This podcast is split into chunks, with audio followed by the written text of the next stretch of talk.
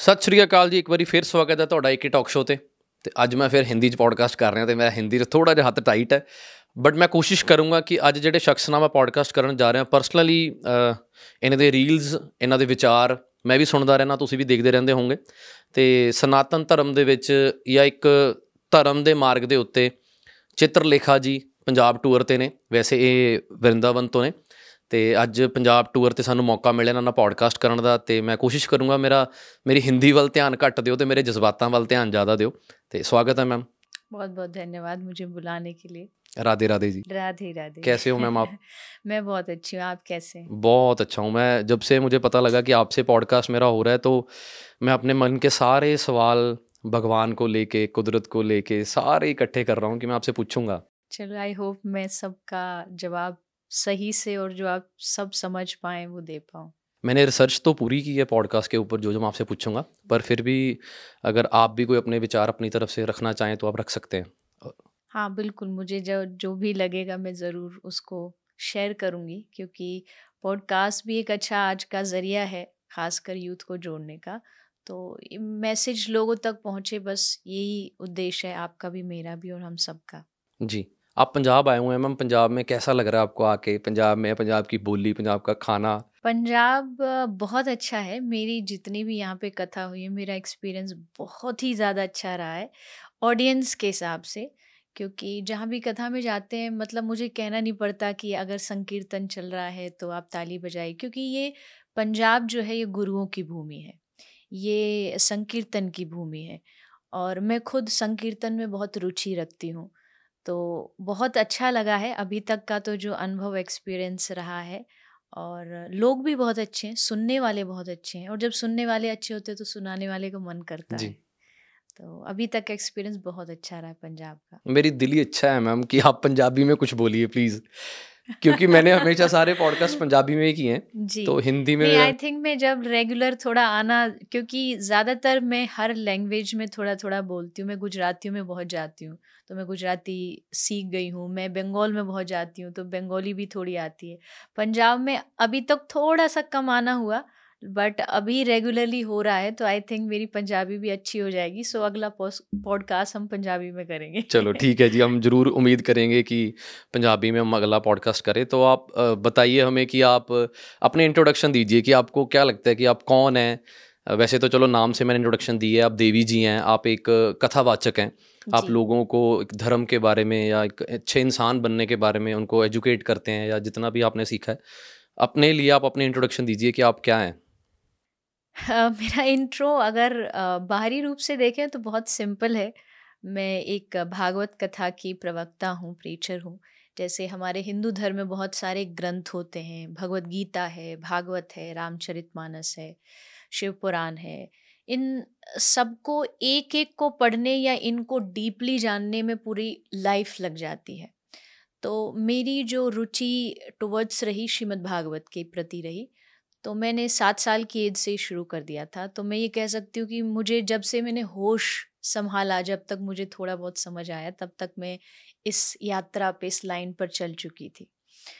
और अ, मेरे जीवन की एक बहुत अच्छी बात ये रही कि मुझे जीवन में माहौल बहुत अच्छा मिला बचपन से ही। आध्यात्मिक वातावरण मिला कई लोगों को सपोर्ट नहीं मिलता है या एनवायरनमेंट जो होता है वो उनके अगेंस्ट होता है जो वो करना चाहते हैं। लेकिन वो शुरुआत से मिला तो मैंने फिर भागवत करना शुरू किया और भागवत करते करते करते करते फिर मन में आया कि एक तो होता है बोलने से लोगों की ज़िंदगी बदलना, एक होता है कुछ करके बदलना। तो कृष्ण को मैं भजती हूँ तो फिर हमने एक गाय के हॉस्पिटल से शुरुआत की और आज हम एक पशुओं का पूरा चिकित्सालय हॉस्पिटल चलाते हैं, जिसमें सभी पशुओं का ट्रीटमेंट होता है। तो छोटा सा ये मेरा एक भागवत कथा के प्रीचर के रूप में इंट्रोडक्शन है। मकसद क्या है मैम आपकी ज़िंदगी का? आप क्या करना चाहते हैं? आप युवा भी हैं।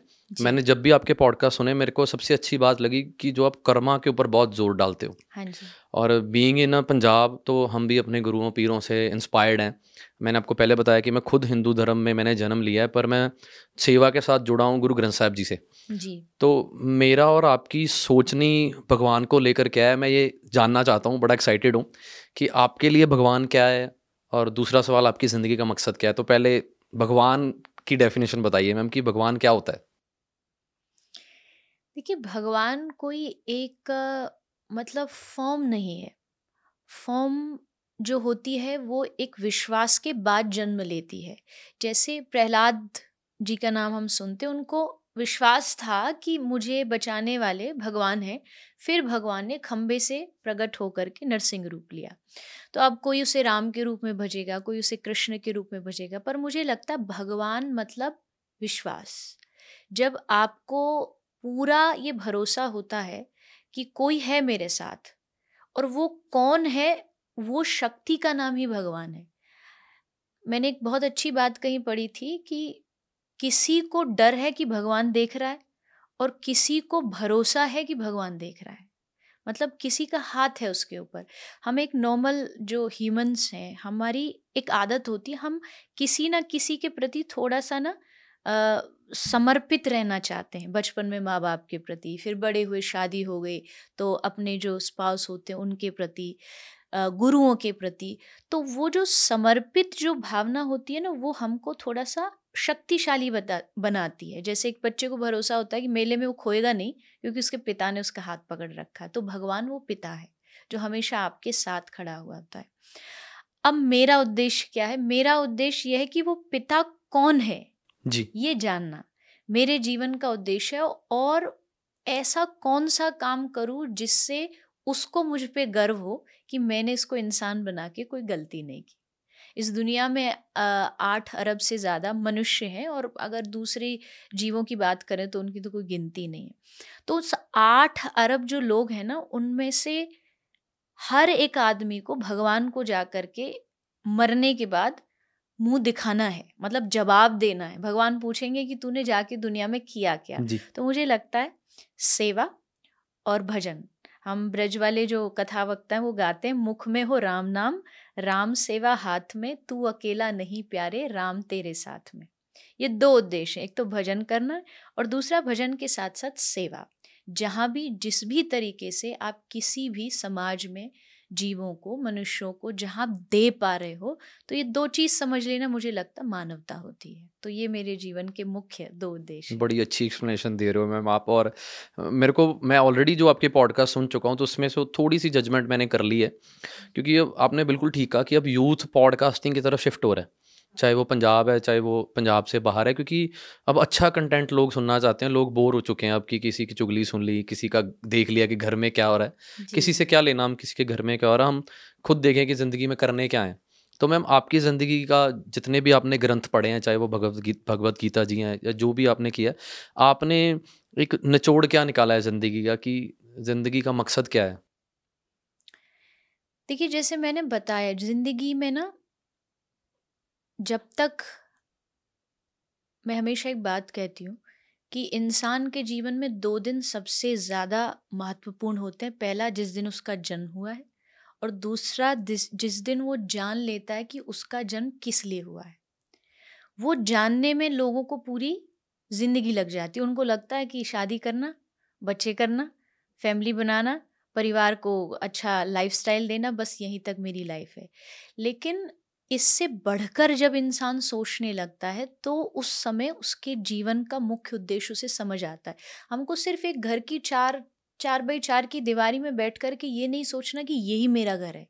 जिस दिन आप संसार के आ, समाज के हर एक व्यक्ति के प्रति थोड़ा सा आ, जिम्मेदार बन जाते हैं आपको पता लग जाता है कि हाँ मुझे समाज में आया हूँ तो कुछ दे करके जाना है आया हूँ तो अपने लिए पाके भी जाना है।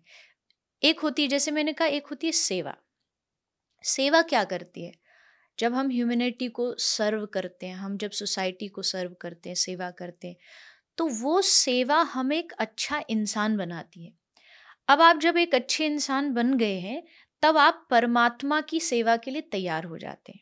जैसे बहुत सारे लोग आपने भी कहते हो सुना होगा मैं भजन नहीं करता मैं भगवान को नहीं मानता लेकिन बस मैं लोगों की सेवा करता हूँ और यही मेरा भजन है। मैं इस बात से बहुत हद तक सहमत नहीं हूँ, क्योंकि मैं डीपली भगवान से जुड़ी हुई हूँ और वो इसलिए कि सेवा आपको इस योग्य बनाती है कि आप इतने अधिकारी बन जाओ कि आप भगवान की सेवा फिर कर सको। लेकिन शुरुआत होती है इंसान की सेवा से। जब वहाँ आप करना शुरू कर लेते हो, तब फिर प्रमोशन होता है, फिर आप भगवान तक जाते हो, वो आपको आगे पहुँचाती है। तो इंसान की सेवा और भगवान की सेवा, ये दो चीज़ मुझे लगता है मानव जीवन का सबसे बड़ा उद्देश्य होना चाहिए। मैम, हमारे देश में देखा जाए तो पूरे इंडिया में भगवान के नाम पे बहुत कुछ होता है। चाहे राजनीति लगा लो या बड़ी बड़ी स्पीच लगा लो कुछ तो लोगों की डेफिनेशन भगवान के लिए जो आपने बताई कि भगवान कण कण में है भगवान का कोई आकार नहीं है। हाँ जी। पर दूसरे लोग जैसे मैं अपनी बात करूँ तो मैं सुबह शाम भगवान का नाम ले रहा हूँ दिख भी रहा हूँ कि मैं भगवान को मानता हूँ बाहर पहरावे से और अंदर से भी मैं भगवान का नाम ले रहा हूँ। पर जो भगवान हमें आदेश दे रहे हैं ग्रंथों के ज़रिए चाहे वो भगवत गीता के ज़रिए चाहे वो गुरु ग्रंथ साहिब जी के ज़रिए उन्होंने लिखा है या आदेश किया है कि बेटा ये कर्म करो हम्म। इंसान वो कर्म करने के बजाय नाम जप रहा है तो वो क्या करना चाहिए उसको सारा दिन नाम जपना चाहिए या जैसे मैंने गुरु ग्रंथ साहिब जी से पढ़ा कि गरीब दा मुँह गुरु दी गोलक कि हमारे गुरुओं ने जो मैंने उनसे शिक्षा ली कि उन्होंने अपना अभी शहीदी दिहाड़े आएँगे ना दिसंबर में उन्होंने पूरा परिवार बार दिया गुरु गोविंद सिंह जी ने जी। तो मेरे को उनकी लाइफ की स्ट्रगल देख के या जो उनकी कुर्बानी है, वो देख के उनसे सीखने के लिए प्रैक्टिकल लगना चाहिए या सारा दिन उनका गुणगान करना चाहिए? देखिए, नाम जप की आपने बात की, भगवान का लोग नाम जप करते हैं और शास्त्रों में भी ये बात लिखी है, कलयुग केवल नाम अधारा। नाम जप किस लिए होता है? नाम जप आपको अंदर से प्योरीफाई करता है। मतलब जैसे आप बाहर से शरीर के लिए डेली हम नहाते हैं स्नान करते हैं तो उससे हमारा जो बाहरी जो फ़िज़िकल जो अपीरेंस है वो साफ़ होती है। लेकिन अब मन की जो अंतर की जो आत्मा है वो कैसे साफ़ हो? उसके लिए ना कोई दुनिया में कोई साबुन है ना कोई हमें कोई ऐसी चीज़ दी जाती है तो वो साफ़ होता नाम जब से। आपने गुरु ग्रंथ साहिब जी का ज़िक्र किया हर जगह वहाँ लिखा हुआ है कि नाम। राम नाम, गोविंद नाम, कृष्ण नाम, हर जगह गुरु ग्रंथ साहिब जी में वर्णन है, भागवत जी में वर्णन है। तो ये नहीं करना चाहिए, ऐसा तो नहीं, क्योंकि उससे हम अंदर से प्योरीफाई होते लेकिन अब आप जब नाम जप करेंगे तो नाम जप क्या करेगा? आपको कन्वर्ट करेगा, आपकी विचारधारा को बदलेगा। जैसे आप कह रहे हैं कि लोगों की सेवा, अब जानते तो सभी जी। सबको पता है सेवा करनी चाहिए लेकिन उसको करने के लिए आपकी अंतरात्मा शुद्ध आपको करनी पड़ती है क्योंकि हम मानते हैं ऐसा शास्त्र कहते हैं हमारी जो आत्मा है वो कई कई जन्मों से जन्म ले रही है। बार बार आती है बार बार किसी घर में किसी परिवार में हर बार चेंज होती है। तो मतलब ये कोई नया शरीर नहीं है हमारा सिर्फ़ बॉडी चेंज है यूनिफॉर्म चेंज है। सोल तो बहुत जन्मों से चलती आ रही है। अब उसके पिछले जन्म के भी कुछ कर्म होंगे, उससे पिछले जन्म के भी होंगे, कुछ बुराइयाँ भी होंगी तो उसको टाइम टू टाइम हमें बदलना है, उसको प्योरीफाई करना और वो होता है भगवान के नाम से। लेकिन जैसा आपने एक बात की ज़िक्र की कि लोग भगवान को मानते तो बहुत हैं, पूजा भी कर लेते हैं, लेकिन जब बात आती है भगवान को तो मानते हैं पर भगवान की नहीं मानते। बिल्कुल। भगवान ने जो भगवत गीता में अठारह अध्याय सुनाए हैं उसको नहीं पढ़ेंगे। और अगर पढ़ भी लेंगे तो उसमें से एक श्लोक भी भागवत गीता रामचरितमानस गुरु ग्रंथ साहिब ये जितने भी ग्रंथ हैं ना ये ऐसे ग्रंथ हैं कि आप इसके एक शब्द को भी अगर पकड़ लेते हो कहते हैं ना एक बीज पकड़ने से सब कुछ हाथ आ जाता है तो आपको सारी उसकी जो फल है वो मिल जाएगा। तो मेरा मानना यही है कि हर हिंदू को भगवत गीता डेली बेसिस पे पढ़नी चाहिए। उसमें से कुछ कुछ चीज़ें चुननी चाहिए। कोई दूसरे धर्म का है तो उसको अपने धर्म ग्रंथ पढ़ने चाहिए और उससे कुछ ना कुछ अपनाना चाहिए। मैम, आपको क्यों लगता है कि दुनिया में जब ये दुनिया की शुरुआत हुई होगी तो धर्म शब्द कहाँ से आया? धर्म ज़िंदगी में हमारी क्यों ज़रूरी है? राजनीति भी बहुत है, वो जो धर्म के नाम पे होती है। यहाँ पर इंसानियत की बात क्यों नहीं होती? यहाँ पर हमारे इंफ्रास्ट्रक्चर की बात क्यों नहीं होती? यहाँ पर स्ट्रेट एनिमल्स की क्यों नहीं बात होती? जो रोडों पे लोग रोडों पे डॉग्स हैं, चाहे वो गायें हैं, या बर्ड्स की बात क्यों नहीं होती? या लोगों के हॉस्पिटल्स की बात क्यों नहीं होती? भगवान क्यों ला के बीच में खड़े कर देते हैं राजनीति में? वहाँ पर आपको नहीं लगता कि हमें बात करनी चाहिए? यूथ को कि अच्छे हॉस्पिटल चाहिए, अच्छे स्कूल्स चाहिए?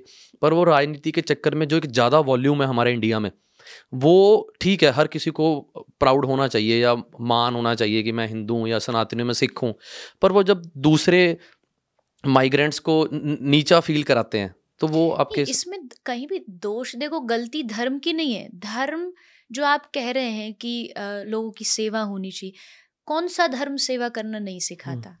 कौन से धार्मिक ग्रंथ सेवा करना नहीं सिखाते? हमारे धर्म का मतलब क्या होता है? धर्म का मतलब ही है कि आपको सही रास्ता दिखाता चले। मैं हमेशा कहती हूँ शास्त्रों में हमारे लिखा धार्यती थी धर्म।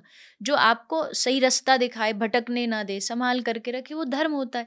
तो ये जो राजनीति आई है ये लोग लेकर के आए धर्म में राजनीति नहीं थी। राजनीति में धर्म हुआ करता था। पर धर्म में राजनीति ले लाने वाले हम लोग हैं। हमने उसको मिक्सअप करके उसकी जो वैल्यू उसको ख़त्म कर दिया है। बात रही भगवान की और बात रही कि हम आ, सेवा करें हम लोगों की मदद करें ये दो अलग चीज़ हैं ही नहीं। देखो भगवान और जीव। श्रीमद् भागवत गीता सब में लिखा है भगवान कृष्ण कह रहे ममई वांश जीव लोके जीव भूत सनातन। ये जो मेरे भीतर जो आत्मा है मतलब जैसे निकली तो ये तो बॉडी रह गई ना फिर ये कोई काम की नहीं रही। तो वो जो आत्मा वो क्या है? वो भगवान का अंश है। तो यहाँ जितने भी प्राणी हैं छोटे रूप में जिसको सूक्ष्म कहते हैं सूक्ष्म रूप में हर एक इंसान कहीं ना कहीं भगवान से जुड़ा हुआ है। तो अगर आप भगवान की सेवा कर रहे हो तो आप मानवता को सर्व कर रहे हो और आप मानवता की भी सेवा कर रहे हो तो भी आप भगवान को सर्व कर रहे हो। दोनों एक दूसरे से कनेक्टेड इसको अलग नहीं करना है। अगर कोई आदमी भगवान की सेवा भी कर रहा है, वो भी हमारे लिए सम्मान के योग्य है। और जो भगवान की सेवा करेगा, आप कभी भी देख लेना, ये उसकी क्वालिटी होगी। जो भगवान को मानने वाला होगा ना, वो इंसानियत की सेवा करेगा ही करेगा। क्योंकि उसे पता है, सिया राम में सब जग जानी। ये जितने भी घूम रहे हैं दुनियादारी में, ये सब मेरे भगवान का ही रूप है तो अगर मैं इनको खुश करूँगा, इनकी सेवा करूँगा तो मेरा भगवान तो अपने आप खुश हो जाएगा। तो ये धर्म की राजनीति हम लोगों ने ज़बरदस्ती घुसाई है। धर्म में कहीं भी हाँ राजनीति में लोग धर्म की सहायता लेते थे। हर राजा के पास एक आ, सहयोग देने वाला मंत्री और एक साधु होता था एक ऋषि होता था। राम राज्य में श्री वशिष्ठ जी थे विश्वामित्र जी थे। तो ये जो गलती है ये इंसान करता है धर्म ने नहीं की। धर्म के नाम पे लड़ रहे हैं आपस में कभी भी लड़ते रहेंगे ये धर्म वाला वो धर्म वाला लेकिन हमारे धर्म के जो ग्रंथ कहते हैं वो आपस में कभी नहीं लड़े। हम्म। भगवत गीता गुरु ग्रंथ साहिब कभी नहीं लड़े। लेकिन जो उनको फॉलो करते वो लोग उनके नाम पे लड़ रहे हैं। तो ये गलती हमारी है धर्म ग्रंथों की या धर्म की नहीं। मैम बड़ी अच्छी बात बोली आपने कि जो लोग भगवान को मानते हैं तो वो ज़्यादातर लोग मैं देखूँगा तो वो इंसानियत को भी मानते ही होंगे पर मैं कुछ ऐसे लोगों को जानता हूँ जिनको ज्ञान होने का ही बहुत मान है हम्म। चाहे वो किसी धर्म में भी हो उनको लगता है कि अगर मैंने भगवत गीता जी को पूरा पढ़ लिया है और मेरे को बानी बोलनी आ गई है, चाहे वो गुरु ग्रंथ साहब जी की तुक्कें बोलनी आ गई हैं, वो सामने वाले को दो मिनट में प्रूव कर देते हैं कि तू कौन है भाई? मेरे को देख कितना ज्ञान है, मेरे को ये देख भगवत गीता कितने अध्याय पता है, मेरे को गुरु ग्रंथ साहब जी के इतने पता है। तो वो लोगों के अंदर कहीं ना कहीं भगव मतलब ज्ञान की वो नहीं आ जाती कि मेरे को ज्ञान का ही बड़ा हंकार हो गया। ये तो सबसे खतरनाक चीज़ है ही। सबसे बड़ी खतरनाक चीज़ दुनिया में कुछ है तो वो अभिमान है, वो ईगो है। क्योंकि ईगो हमारे सारे ज्ञान पर पानी फेर देती है। आप कितने भी बड़े ज्ञानी हो लेकिन अगर आपने चलते चलते ये कह दिया कि मुझे पता है मैं जानता हूँ तो आपकी पूरी मेहनत ज़ीरो है उसकी वैल्यू ज़ीरो बराबर है। मैं कथा में भी एक एग्जांपल देती हूँ कि आप पूरी खीर बनाओ मेहनत करो सब्ज़ी बनाओ आ, उसमें आप खूब खीर में मिश्री डालो शक्कर डालो ये सब डालते डालते लास्ट में अगर आप उसमें से एक बूंद नींबू की डाल दोगे सब खत्म। तो आज का इंसान यही गलती कर रहा है। मंदिर जा रहा है। आज जितनी भीड़ तीर्थों में है बिल्कुल। कभी नहीं थी। जितनी भीड़ कथाओं में है उतनी भीड़ कभी नहीं थी। आज हर शहर में हर गाँव में हम जैसे हज़ारों प्रवक्ता हैं और सबको भगवान की कृपा से कहीं ना कहीं कथा गाने का सबको मौका मिल रहा है। लेकिन बात क्या आती है सब करने के बाद? और बुराई से ज़्यादा मान होता अच्छाई में। जो आदमी कुछ नहीं कर रहा उसको तो पता है कि भाई मैं तो हूँ वेला मैं तो कुछ नहीं करता मेरे पास कोई काम धंधा नहीं। पर जो कर रहा है उसको करने का भी मान है और यही उसको कहीं ना कहीं ख़त्म करता है। ये उसको नष्ट करता है। तो अगर आप चाहते कि आप कोई भी क्षेत्र के हो, मैं जैसे प्रवक्ता हूँ, भगवान की कथा, अब मुझे भी हो सकता भाई मेरे जैसा तो कोई है ही नहीं, क्योंकि मैंने सही काम चुना, बाकी सब गलत कर रहे हैं। लेकिन ये आते ही कहीं ना कहीं मेरी जो अपनी शांति है ना, वो ख़त्म हो जाएगी। मैं अपने आप देखूँगी कि वो धीरे धीरे ख़त्म हो रही मेरे अंदर का जो पीस है अंदर जो एक रहता है उत्साह वो खत्म हो जाएगा क्योंकि ईगो आ गया अभिमान आ गया। तो धार्मिक लोगों को इससे सबसे ज़्यादा बचना चाहिए नहीं तो बड़ी जल्दी ये रोग लग जाता कैंसर से भी भयानक रोग है। या सिगरेट ना पिएगा जो व्यक्ति वो सिगरेट पीने वाले को जीने नहीं देता जी। क्यों? क्योंकि उसको घमंड है कि मैं नहीं पीता मैं नशा नहीं करता। अच्छी बात है आप नहीं करते लेकिन अगर आप इसकी ईगो भी लाते हो तो आपकी वो अच्छाई खत्म हो जाएगी। मैम मैं ना जब छोटा होता था तो मैं अपनी फैमिली के साथ ना चिंतपूर्णी माता पे जाता था। तो तब इतनी अकल नहीं थी। हमारे घर वाले ना शुरू से ही मतलब वीआईपी ट्रीटमेंट वहाँ पे जाना लोगों ने इतनी दूर दूर तक लाइन लगानी होनी हमने थोड़े से पता नहीं क्या प्रसाद लेते थे या पैसे चढ़ाते थे हम वीआईपी एंट्री में सीधा माता के पास। तब तो मैं जाता रहा। तब बिल्कुल अकल नहीं थी मुझे पर आज एहसास हो रहा है कि भगवान को वो लाइनों में देखे लोग नहीं नज़र आ रहे होंगे। और हमारे जैसे जो वीआईपी ट्रीटमेंट की तरह जाते हैं वो नज़र नहीं आ रहे हैं। आज मैं जितने भी तीर्थों पे गया हूँ वहाँ पर सब जगह यही कुछ हो रहा है। जी। पैसे निकालो तो आपको सब कुछ मिलेगा।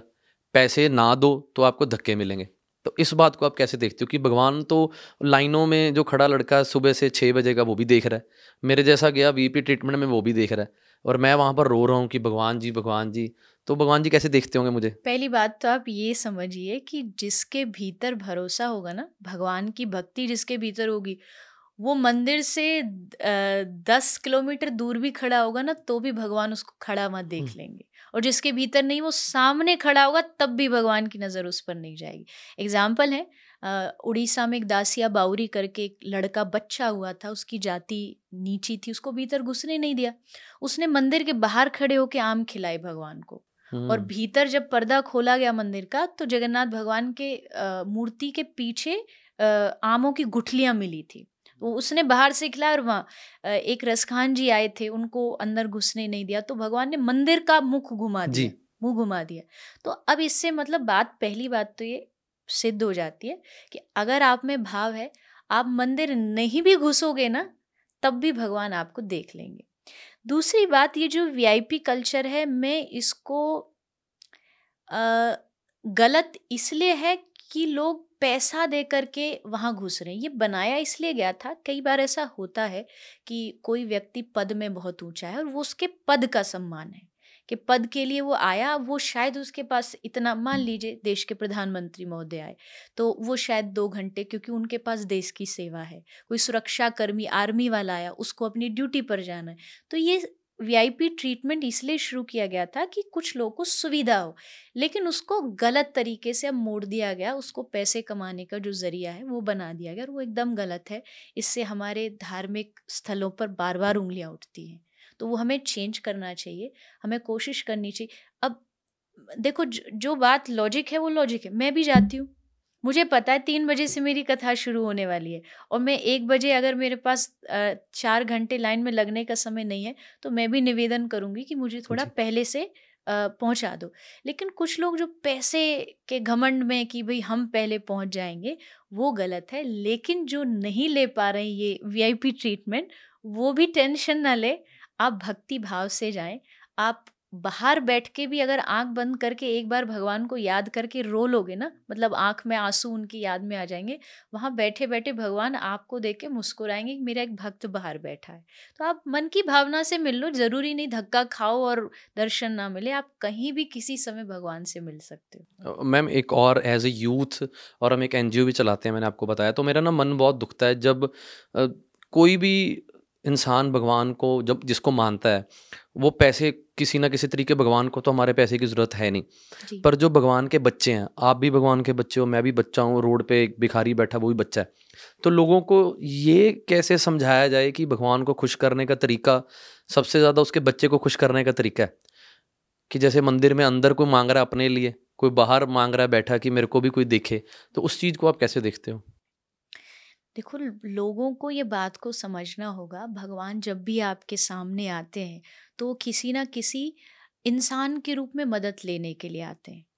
अगर कोई व्यक्ति मंदिर के बाहर खड़ा होकर के रो रहा है कि उसको धन की आवश्यकता है तो आप अगर पाँच रुपया या दस रुपया उसे देते हो तो इसका मतलब है वो डायरेक्ट सीधा भगवान के अकाउंट में गया है। कोई भी बीच में उसमें रुकावट नहीं है। ना कोई इसमें घपला है, ना कोई इसमें धोखेबाजी है। वो आपके खुद के अकाउंट में भी पहुँच गया, जो आपका आध्यात्मिक अकाउंट है। उसमें भी वो सेव हो गया और भगवान तक भी वो पहुँच गया कि इस आदमी ने मेरी मदद की है। देखो, मैं ये नहीं कहती, जैसे बहुत सारे लोग कहते भगवान के ऊपर दूध मत चढ़ाओ या प्रसाद मत दो। उस बात से मैं सहमत नहीं क्योंकि वो हमारे भगवान हैं। हम उनको प्रेम करते हैं अपने भगवान को प्रेम करने के हज़ार तरीके हैं। हम उनको अच्छा पहनाएँगे क्योंकि हम अच्छा पहनते हैं हम उनको अच्छा खिलाएँगे क्योंकि हम अच्छा खाते हैं। छप्पन भोग लगाएँगे लेकिन उस छप्पन भोग को हमें पता है कि जब भोग लग गया अब उसको जाके बाहर किसी गरीब बच्चों में बांट दो। जैसे मैं भागवत कथा करती हूँ तो उसमें एक प्रसंग है गोवर्धन पूजा। उस दिन छप्पन भोग लगता है। तो मैंने फिर एक प्रयास शुरू किया कि छप्पन भोग भगवान को तो पहुँच गया। भगवान ने तो खाया नहीं। ये तो जो कथा करा रहा है, जाकर के उन्हीं में बढ़ जाता है। तो भूखा कौन है? गाय, गौ माता। तो फिर मैंने निवेदन किया जितने भी कथा कराने वाले कि आप छप्पन भोग नहीं लगा सकते, कोई बात नहीं, एक डब्बे में प्रसाद ला के भगवान को लगा दो, आप गायों का छप्पन भोग करो। क्योंकि वहाँ गायों के पेट में जाएगा तो मतलब सीधा डायरेक्ट भगवान के पास गया। तो लोगों से, लोगों को ये समझने की ज़रूरत है कि किसी की मदद करना, किसी की सेवा करना, ये भगवान की सेवा करना अब आप उसमें उंगली उठाओगे अरे आपको क्या पता जो पैसा दे रहे हो ये इसको कहीं खा पी लेगा? जी जी। अक्सर लोग बोलते हैं खासकर जो भिकारी रोड पर मांगते हैं। तो मैं ये कहती हूँ कि आपको जब भगवान ने पैसा दिया था आपसे हिसाब किताब पूछा था? आप सिगरेट पी रहे हो आप शराब पी रहे हो आप क्लब्स में पैसा लुटा रहे हो भगवान ने फिर भी दिया ना? आपको तो पता भी नहीं उसको तो पता था कि ये गलत काम में लगाएगा फिर भी उसने दिया। आप कौन होते हो किसी का हिसाब किताब लेने वाले? आपका काम है मदद करना। आगे अगर वो गलत करता है, उस पैसे का मिसयूज करता है तो वो उसके कार्मिक अकाउंट में जाएगा, आपके में नहीं। आपने अच्छी भावना से सेवा की और वो भगवान तक पहुँची, ये सोच के हर आदमी को मदद और सेवा करनी चाहिए। मैम, आपको नहीं लगता कि अगर ऐसा, जैसे मेरे भी अब कई बार दोस्त में या मेरे को बहुत कॉल्स आते हैं कि मुझे हेल्प चाहिए हेल्प चाहिए, अगर हम नई तय तक जाएँगे कि किसको असल में ज़रूरत है कि किसी को नहीं तो लोग हमारे जज्बातों का, पैसों का फ़ायदा उठाएँगे उठाएँगे। नहीं देखिए, इसमें दो चीज़ है। अगर आपको एकदम से उसकी हिस्ट्री पता है कि नहीं, वो बिल्कुल ही इस चीज़ को सिर्फ़ बहाने बना के कर रहा है, तब आप वहाँ उसका जानते हो बैकग्राउंड जानते हो क्या कहाँ रहता है तब आप थोड़ा बचाव कर सकते हो। मैं अक्सर बात कर रही हूँ जो जैसे सड़क पे अब कोई घूम रहा है अब हमें नहीं पता वो दो मिनट के लिए हमारी गाड़ी के सामने जी, आया जी. और आके अब हम कहाँ उसकी हिस्ट्री जान पाते उस समय हमें एक इंसानियत के नाते मदद कर देनी चाहिए लेकिन जहाँ आपको लगता है कि हाँ यहाँ व्यक्ति को आवश्यकता है ज़रूरत है और आप वहाँ थोड़ी सी अपनी रिसर्च करके देते वहाँ कोई बुराई नहीं। क्योंकि वहाँ आपको पता है आपको एक बहुत बड़ी चीज़ आप दे रहे हैं तो वहाँ थोड़ी सी जैसे हम गौशालाओं के बारे में सुनते हैं कि भाई गाय नहीं है और धन मांगा पैसा मांगा जा रहा है वहाँ आप रिसर्च कर ले तो वो कोई गलत नहीं है। लेकिन आम जनता में तो आप जितना दे सके उतना अच्छा। जी। मैम आज के ज़माने में ना चाहे मुझे पंजाब से बाहर का नहीं पता पर पंजाब में ना बहुत फेक बाबाज या कह लो, जा, जो भगवान के बहुत चहेते बन रहे हैं कि मैं भगवान के बहुत नज़दीक हूँ, मुझे ये देखो, ये मालूम है, या वो पहरावा वैसे कर लेते हैं, पर अंदर से कहीं ना कहीं वो शतान दिमाग है। लोग कैसे पता करें कि असली संत का या असली एक साध्वी का या एक असली प्रीचर का कैसे पता लगे कि यार ये असली है? भगवान का, क्योंकि एक होता सतगुरु, एक होता गुरु तो जो गुरु है वो हमें जोड़ते हैं सतगुरु के साथ। तो गुरु की पहचान कैसे हो? बहुत डीप क्वेश्चन है क्योंकि इसका कोई एक आध सिम्टम नहीं है बहुत मैं सारे हैं। बहुत एक्साइटेड था आपके साथ पॉडकास्ट के लिए क्योंकि मैंने पहले आपके पॉडकास्ट सुने तसल्ली से। जी। क्योंकि मैं भी भगवान को बहुत मानता हूँ अभी तक हमारे जो विचार चल रहे हैं मैं सहमत हूँ सबसे। अगर मैं नहीं होता तो मैं बीच में कहता कि मैम मुझे ये नहीं समझ आ रहा क्योंकि हम भगवान ने हमारे से भी जो सेवा ले रहे हैं ना मैं वो देख के बड़ी बड़ी रोया हूँ। तो मैं भगवान से भी सवाल पूछता हूँ कि तेरे दीदार के लिए लाइनें लगी हुई हैं पर तेरी बनाई हुई मूर्ति हाथों से जो तूने बनाई है इंसान हम्म। वो रोड पे मर रहा है इसको कोई क्यों नहीं देख रहा? तेरे को तेरी बनाई हुई मूर्ति से बार बार लोग गाड़ियाँ लेके करोड़ बार निकल रहे हैं तेरे को मिलने के लिए पर वो उस इंसान पर नज़र नहीं जा रही। तो मेरे ये गिले शिकवे चलते रहते हैं भगवान से। करने चाहिए भगवान से शिकायतें भी होनी चाहिए लेकिन अब बात सिर्फ़ यही है ना कि इंसान नहीं समझता। भगवान तो बार बार ये बात कह गए कि भाई दुनिया मेरी है जिसकी रचना इतनी सुंदर वो कितना सुंदर होगा। तो उसने दुनिया बनाई इसलिए कि यहाँ सब एक दूसरे की मदद करें। सृष्टि, भागवत में भी सृष्टि प्रकरण आता है। उसमें भी लिखा है एक एक चीज़, आकाश, धरती, ये दिशाएँ, ये चाँद, ये तारे सब भगवान का अंश है। कुछ भी अलग नहीं है। ये कोई जाति पाति के नाम पे भी अगर कोई फ़र्क कर, वो भी भगवान का ही है। इसको समझने में लोग को थोड़ा समय लग जाता है। पर जो समझ जाता है, फिर वो सब में भगवान को देखेगा। फिर वो सब में भगवान की मदद की भावना रख करके उनकी सेवा करेगा। मैम आपका मकसद क्या है ज़िंदगी का? क्या करना चाहते हो? आप बड़ी यंग एज में आप युवा के साथ कनेक्ट कर रहे हो। और सबसे अच्छी बात है आपकी ना कि मैं जब अभी आपसे पॉडकास्ट करना था ना तो मैं भैया से पूछ रहा था कि मैं क्या कहकर बुलाऊं? मैम कह लूँ देवी जी कह लूँ। तो मेरे को था कि कंफर्ट क्योंकि गेस्ट का कंफर्ट जोन में रहना ज़्यादा ज़रूरी है। कई बार हो सकता है कि गेस्ट की अपनी सोच है मेरी अपनी सोच है मैं उनको गलत नहीं कहता। पर मेरे को था कि मैं आपके ज़रिए जो आपकी फ़ैन फॉलोइंग क्योंकि आप भगवान की जो स्क्रिप्चर्स हैं हमारी है ना जो ग्रंथ हैं आप उनको पढ़ रहे हो और इनको पढ़ के आप यूथ को आगे मैसेज दे रहे हो। तो कि मेरा उद्देश्य बहुत सिंपल सा है। मैं दुनिया को बदलने नहीं निकली। कुछ लोग ये उद्देश्य रख रखते हैं कि मैं ये बदल दूँगा वो बदल दूँगा। पहले अपने आप को बदलो तब तो आप कुछ बदल पाएँगे। आप अपने आप को नहीं ठीक कर पाए आप कहाँ दुनिया को बदल पाएँगे? और एक बात मैं मान चुकी हूँ ये बात कि सारी दुनिया कभी भी ठीक नहीं हो सकती। ये आप अपने कंधों पे अगर ये ज़िम्मेदारी लेके चलोगे मैं इसको बदल दूँ। कृष्ण थे तब भी दुर्योधन तो था। कृष्ण ने समझाया पर दुर्योधन कहाँ समझ पाए? जब वो कृष्ण समझा रहा है वो नहीं समझ पा रहे हम जैसे लोग अगर कोई कुछ कहते हैं और लोग नहीं समझते तो ये बहुत नॉर्मल है। इसमें हमें दुखी नहीं होना चाहिए कि भाई दुनिया मानती नहीं है, क्योंकि ये दुनिया दो चीज़ों से बनी है, एक अच्छाई, एक बुराई, एक धर्म और एक अधर्म, एक देवता और एक दानव।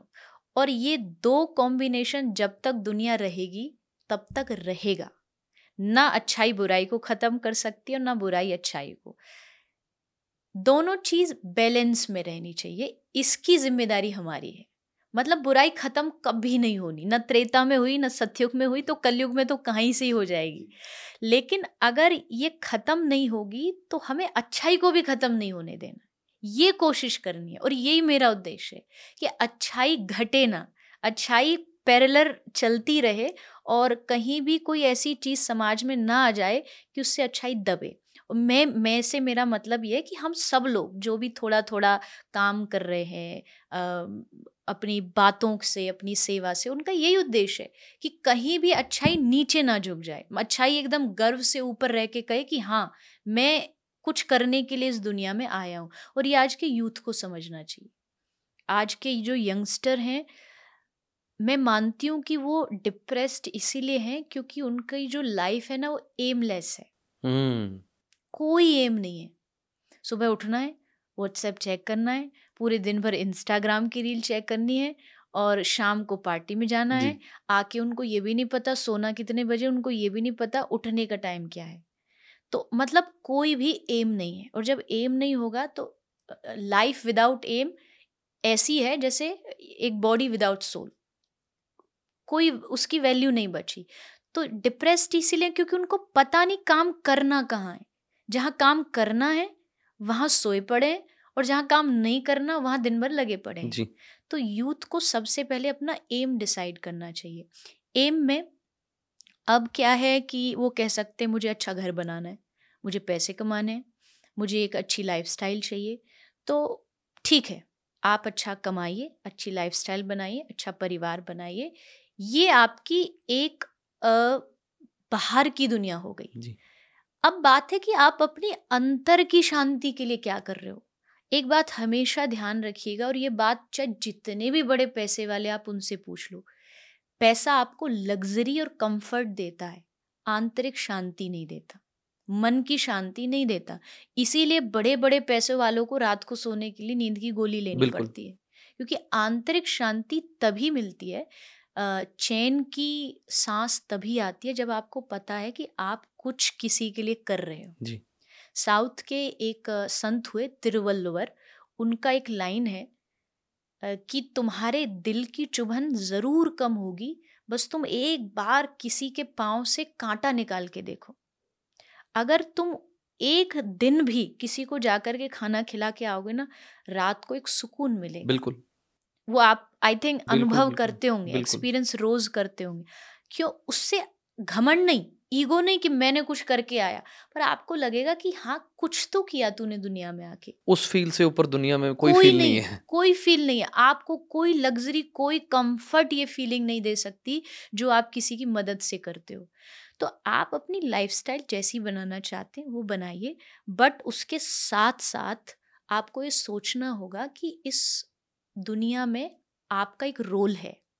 अगर फैमिली के लिए आपका एक रोल है तो आपका समाज के लिए भी एक रोल है। वो अक्सर हम भूल जाते हैं।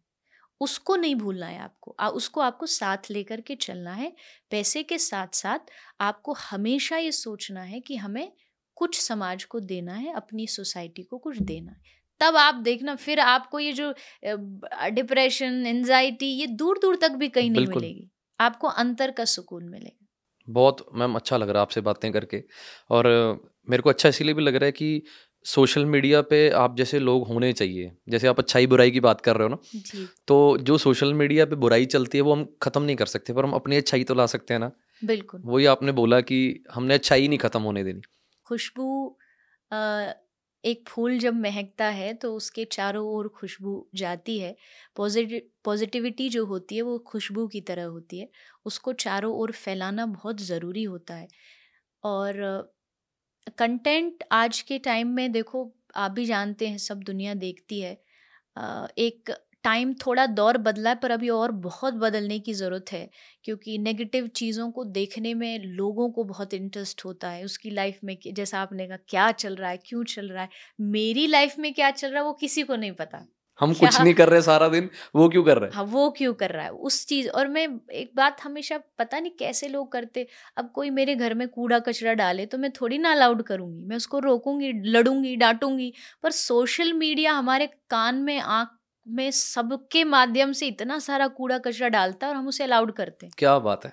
वो डेली आता है। मतलब एक तो होता कभी कभी एक है हम डेली बेसिस पे बेकार की चीज़ें अपनी आँख से और कान से भीतर डाल रहे हैं बड़ी खुशी खुशी हमको किसी से कोई दिक्कत नहीं है जा कर के उल्टे सीधी चीज़ों को हम सब्सक्राइब कर देंगे और वो गलत चीज़ें हमारे भीतर जा रही है। अब आप सोचो कितनी ये गलत बात है आज के युवा के लिए। बिल्कुल। तो देखो समझना तो पड़ेगा। टाइम आएगा जहाँ हमें ये समझना पड़ेगा कि सोशल मीडिया को सही वे में यूज़ करना पड़ेगा अदरवाइज़ आज बहुत बड़ा खतरा है यंगस्टर के लिए। पहले के टाइम में मतलब जब तक हमने देखा शायद आपने भी सब देखा आज से दस पंद्रह साल तक कोई फ़ोन कुछ था ही नहीं। एक संडे को बैठे परिवार एक बार टीवी देखा फिर सात दिन अपना काम में लग गए फिर संडे आया फिर थोड़ा बहुत। आज मार्केट में बहुत सारी चीज़ें बट मार्केट में चीज़ें होने का मतलब ये नहीं है कि आपको सभी लेना है। जी। आपके लिए क्या ज़रूरी है वो डिसाइड करो नहीं तो ये इसकी ये जो माइंड है इसकी एक स्टोरेज पावर है। जी। वो ख़त्म हो रही है आज क्योंकि इतना ज़्यादा भरता जा रहा है कि फिर एक्स्ट्रा हो जाता है फिर बस्ट होता जी. है। चाहे वो एंगर हो चाहे वो इमोशंस हो फिर वो एक्सट्रीम चले जाते हैं। तो इसको कंट्रोल में करेंगे तो यहाँ मैं बार बार निवेदन करती हूँ रात को जब सोते हो तो अपने माइंड को डिलीट कुछ कुछ चीज़ों को डिलीट करो फिर सो। अदरवाइज़ स्टोरेज फुल हो जाएगा और फिर ब्लास्ट होगा और वो हमारे लिए बड़ा खतरनाक है। वाइब्स बहुत पॉजिटिव है मैम आपकी और मेरे को लगता है कि भगवान एक शक्ति देता है अच्छे लोगों को। मैं अच्छा नहीं हूँ तो कि वाइब्स जो होती है ना आपको इंसान के बिना बोले ही कई बार पता महसूस हो जाता है कि क्या वाइब्स आ रही हैं। तो मैं वापस आता हूँ अपने सवाल पे एक बार और कि एक अच्छाई और बुराई आपने बात की, समाज में दोनों चलती हैं। पर आजकल ना मैम, यूथ के पास हर बात के लिए जस्टिफिकेशन है। हर बात के लिए। दो इंसानों के आपस में बीच में लड़ाई होगी और दोनों अलग अलग हो गए। दोनों अपनी अपनी रील्स डाल रहे हैं स्टेटस पे कि आज मेरे साथ, उसने मेरे साथ ऐसा किया, क्योंकि आजकल कोई कुछ भी बोल के डाल रहा है इंस्टाग्राम पे।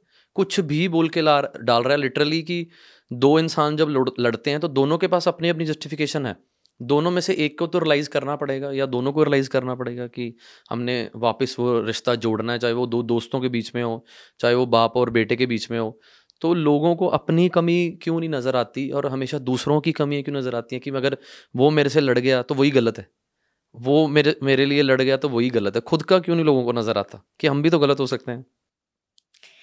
ये रियलाइजेशन जो है यही तो धर्म सिखाएगा। धर्म का काम ही यही शुरू होता है कि वो आपको बताता है कि नहीं भाई, आप कोई सर्वगुण संपन्न नहीं है। आप में भी गलतियाँ हो सकती हैं। आप भी कहीं पर जाकर के फिसल सकते हो। संभालने के लिए फिर धर्म कहता है कि चलो मैं खड़ा हुआ हूँ। और जहाँ बात आपने करी कि वो सोशल मीडिया पे लड़के वो अपनी डाल रहा है, वो अपनी डाल रहा है। मतलब जीवन कोई कुरुक्षेत्र भूमि नहीं है कि आप जाकर, कोई अगर किसी से रिश्ता देखो झगड़ा होना रिश्ते में कुछ मनमुटाव होना ये स्वाभाविक है। मतलब ये हर एक की लाइफ में होगा ही होगा आप किसी की भी लाइफ देख लो अच्छे से लेके बड़े छोटा कोई भी हो। लेकिन अब क्या हो गया अब हर चीज़ को शो ऑफ़ करने का एक ट्रेंड चल चुका है। I am feeling sad ji. I am feeling happy feeling bored. I am feeling bored. तो वो आप अपने पर्सनल जो कुछ इमोशंस हैं ना वो हमेशा दिखाई नहीं जाते। अगर आप उनको दिखाते फिरोगे तो आप उनकी वैल्यू घटा रहे हो। आप उसकी उसका डीप जो सेंस है, उसको पकड़ नहीं पा रहे हो। आप बस बाहरी दिखावे में जी करके, सोशल मीडिया के ज़माने में जी करके, बस अपने जो अंदर के इमोशंस उसको ख़त्म कर रहे हो। और मैं कहती हूँ कि आज का आदमी जो है ना, वो इंसानों से कनेक्टेड नहीं है, वो उनकी प्रोफ़ाइल से कनेक्टेड है। और प्रोफ़ाइल पे कभी भी कोई भी आदमी आपको अपनी नेगेटिव साइड नहीं दिखाता है। जी मतलब बिल्कुल बिल्कुल। आ- आज दस फो दस फ़ोटो खींचोगे तो उसमें जो सबसे वाली बढ़िया वाली आएगी वो आप जाके पोस्ट करोगे पर वो नौ तो खराब आई ना वो कौन दिखाएगा दुनिया को? वो और असली लाइफ जो होती है ना उस नौ में ही छुपी होती है क्योंकि वहाँ दुख भी होता है वहाँ दर्द भी होता है वहाँ पीड़ा भी होती है। तो हर चमकती चीज़ सोना नहीं होती। बिल्कुल। ये हमेशा हम जानते हैं, हमने सुना है। तो एक तो सोशल मीडिया के माध्यम से किसी के जीवन को डिसाइड मत करिए। दिखने में सबका जीवन सोशल मीडिया पर अच्छा लगता है, लेकिन डीप डाउन जाओगे, बहुत ज़्यादा परेशानियाँ हैं, बहुत परेशानियाँ हैं। तो अब अगर आप वो जाकर के अपनी लड़ाइयों को इस प्लेटफॉर्म पर जाकर के शो ऑफ़ कर रहे हैं तो इससे आपके आगे आने वाले फ्यूचर के लिए, आपकी खुद की मानसिक शांति के लिए ये बहुत खतरा है। बात रही कि अपनी गलती कोई नहीं मानता तो देखो ये तो दुनिया है। ये दुनिया को कह लीजिए या तो ह्यूमन सिस्टम ही ऐसा बन गया है कि यहाँ कोई भी मानने को तैयार नहीं है और नहीं है तो इट्स ओके। हम किसी को नहीं बदल सकते। एक बहुत डीप बात है इसको हमें बस समझना होगा कि लोगों को बदलना आसान नहीं है। जी। आप बाहरी चीज़ को कंट्रोल नहीं कर सकते। मैं सिर्फ़ अपनी गारंटी ले सकता हूँ कि मुझे ये नहीं करना है। अक्सर हम हारते तभी हैं जब सामने वाले रिश्ते को हम बदलने की कोशिश करते हैं और वो नहीं बदलता तो फिर क्या होगा? हम परेशान होंगे कि ये क्यों नहीं बदल रहा। तो जो जैसा है उसको वैसा छोड़ दीजिए।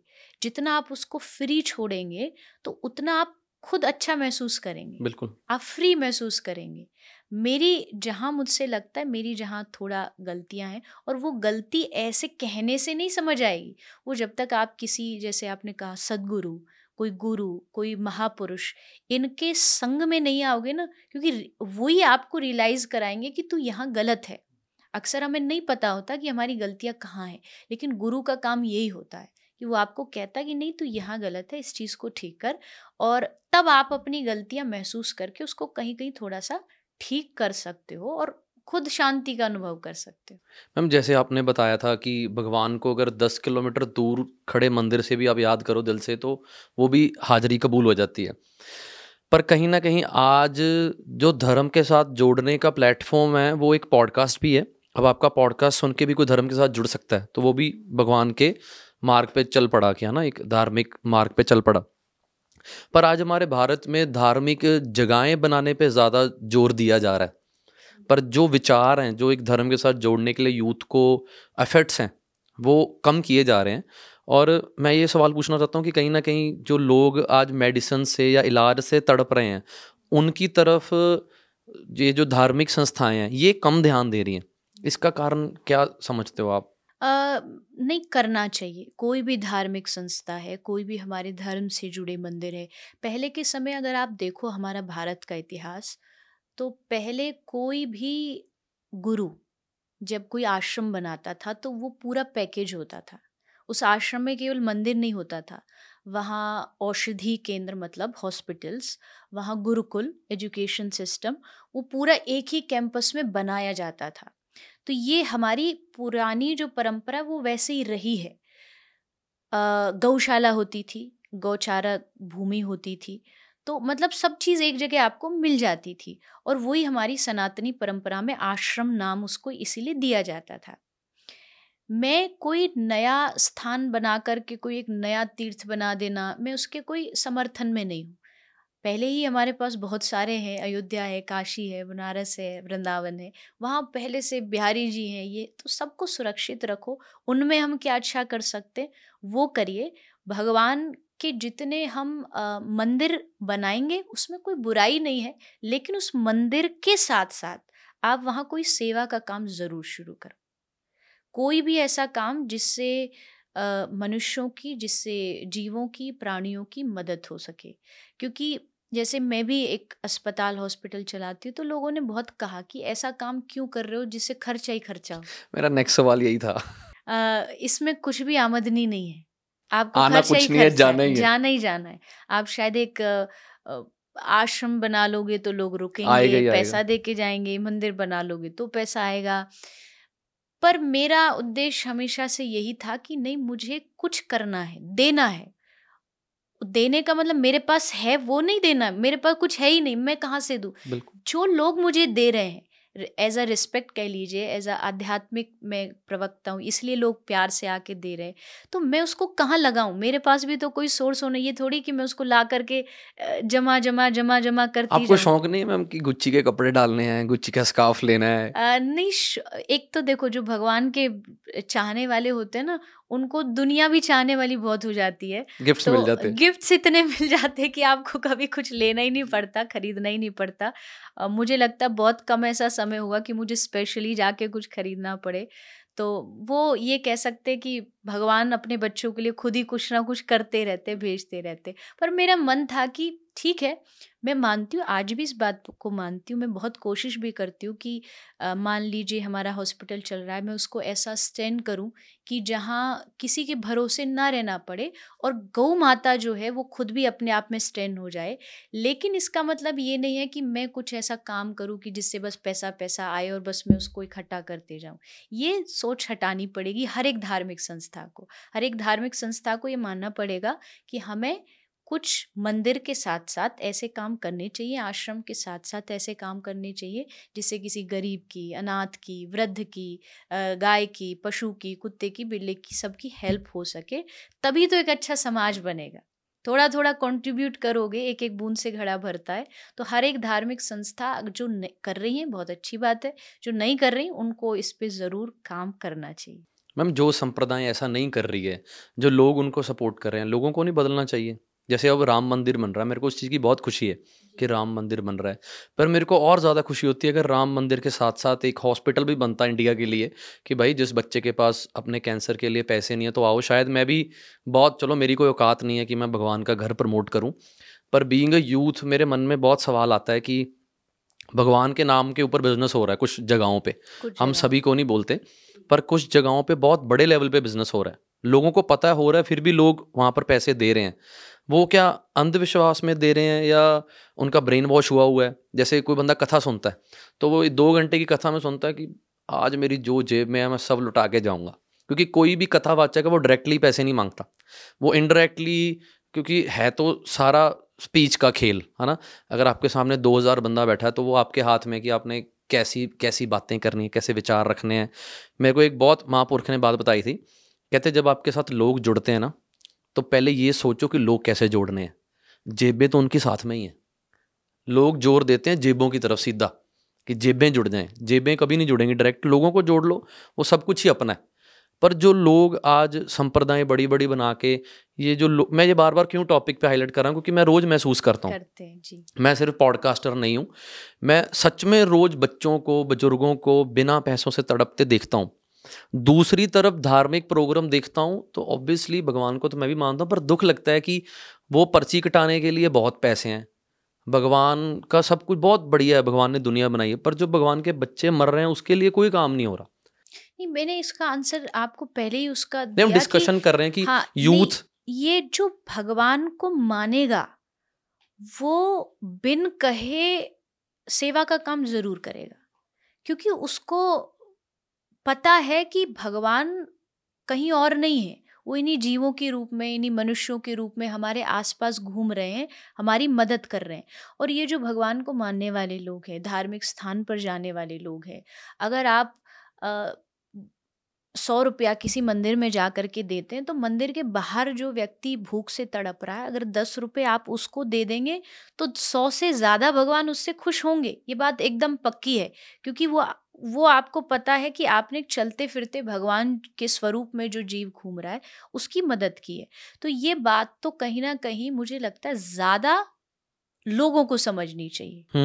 राधर देन जो कर रहे हैं वो तो चलो अपना कर ही रहे हैं। वो तो अब कैसे भी कह लीजिए उनको अपनी जीविका भी चलानी है कुछ उनको समाज का काम भी करना है लेकिन लोगों को ये समझना होगा कि उनको कहाँ किस जगह क्या चीज़ करनी ज़रूरी है क्या चीज़ की आवश्यकता है। कोई आपको आके कहता आप पाँच हज़ार रुपये की अंगूठी पहन लो तुम्हारी दुनिया बदल जाएगी और पाँच हज़ार दे के ले भी लेते हो कि हमारे दिन बदल जाएँगे दिन आपके नहीं बदले उसके बदले क्योंकि उसने पाँच रुपया की अंगूठी आपको पाँच हज़ार में बेच दी।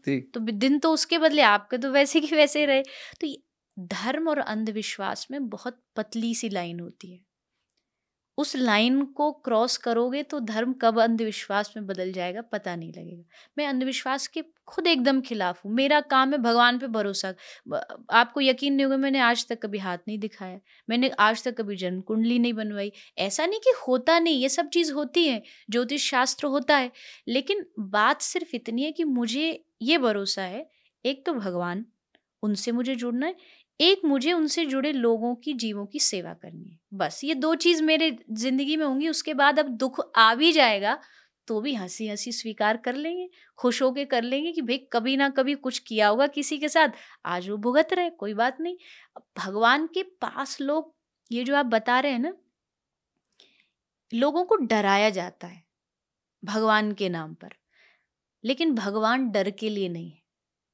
भगवान डराने के लिए नहीं भगवान कोई भूत प्रेत नहीं है। भगवान तो प्यार करने के लिए उनसे प्यार करो डरने की कोई ज़रूरत थोड़ी है। डरो अपने कर्मों से डरो। मैं कहाँ गलत कर दूँगा? क्योंकि जब दंड आता है ना जब पनिशमेंट आती है तो भगवान नहीं दे रहे।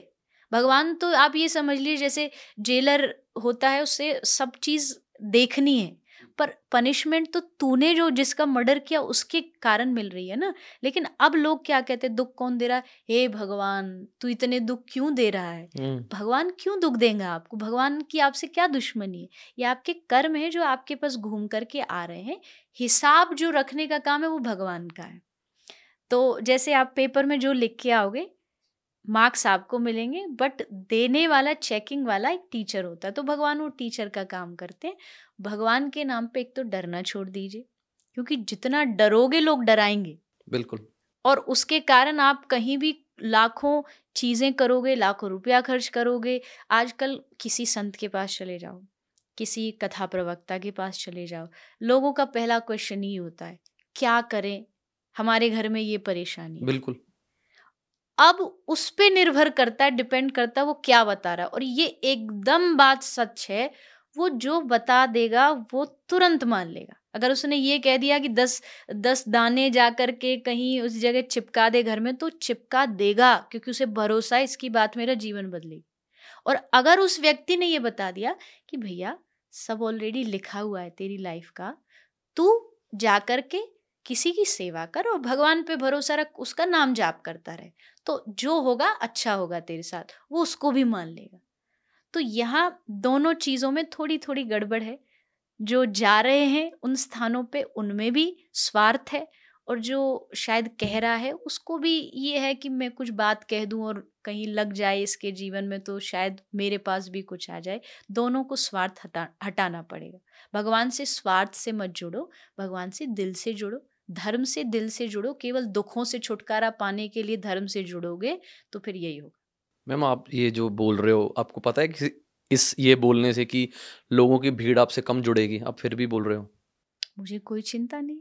आप खुश हो ज़िंदगी में? मैं बहुत खुश हूँ। मुझे अभी भी मुझे आज भी बहुत सारे लोग होता है एडवाइस देने वाले हर जगह होते हैं।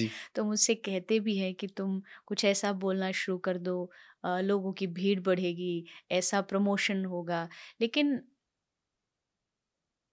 मैंने जितना जाना है आज तक अपने गुरु की कृपा से भगवान की कृपा से मैं उसको कहती हूँ। एक आदमी भी अगर मुझे ना सुनने आए तो मैं उसके लिए भी तैयार हूँ क्योंकि फ़ैन हो गया मैम आपका आज। नहीं नहीं बात सिर्फ़ इसलिए नहीं कि मैं ये कुछ अपनी उस प्रशंसा के लिए या उसके लिए पर हाँ मेरे पास मौका है। मेरे पास पूरा चांस है। हज़ारों लोग रोज आते हैं। आप यकीन मानो हर रोज आते हैं हमारा ये फैक्ट्री बंद हो गई इसके लिए क्या करूँ? मैं जो टोटका उनको बता दूँ वो मान लें। मैं समझ सकता हूँ। लेकिन मुझे नहीं बताना क्योंकि मेरा काम है लोगों को शुद्ध भक्ति से जोड़ना। वो टोटके से हल हो भी जाएगा। मैं तो नहीं मानती। एक बहुत छोटी सी कहानी सुनाती हूँ। एक आदमी आया, उसने एक संत से कहा कि मुझे मुझे घर बनाना है, नया घर बनाना है, क्या करूँ? तो संत ने हंस के कहा, तू जा, एक मटका ले और एक पेड़ पर उसको टेढ़ा लटका दे। तेरा कुछ दिनों बाद घर बन जाएगा। उसने सोचा, बड़ा अच्छा टोटका है। उसने जाके मटका टेढ़ा लटका दिया और सचमुच कुछ महीने बाद उसका घर बन गया। वो खुशी खुशी आया। आगे उसने कहा कि महाराज जी आपने बड़ी कृपा करी मुझे टोटका बताया मेरा घर बन गया। तो महाराज जी ने हंस के कहा कि भैया ये कोई टोटका नहीं था। मैंने तुझे कहा घड़ा टेढ़ा लटका तूने लटकाया उस टेढ़े घड़े में चिड़िया ने आकर के अपना घोंसला बनाया।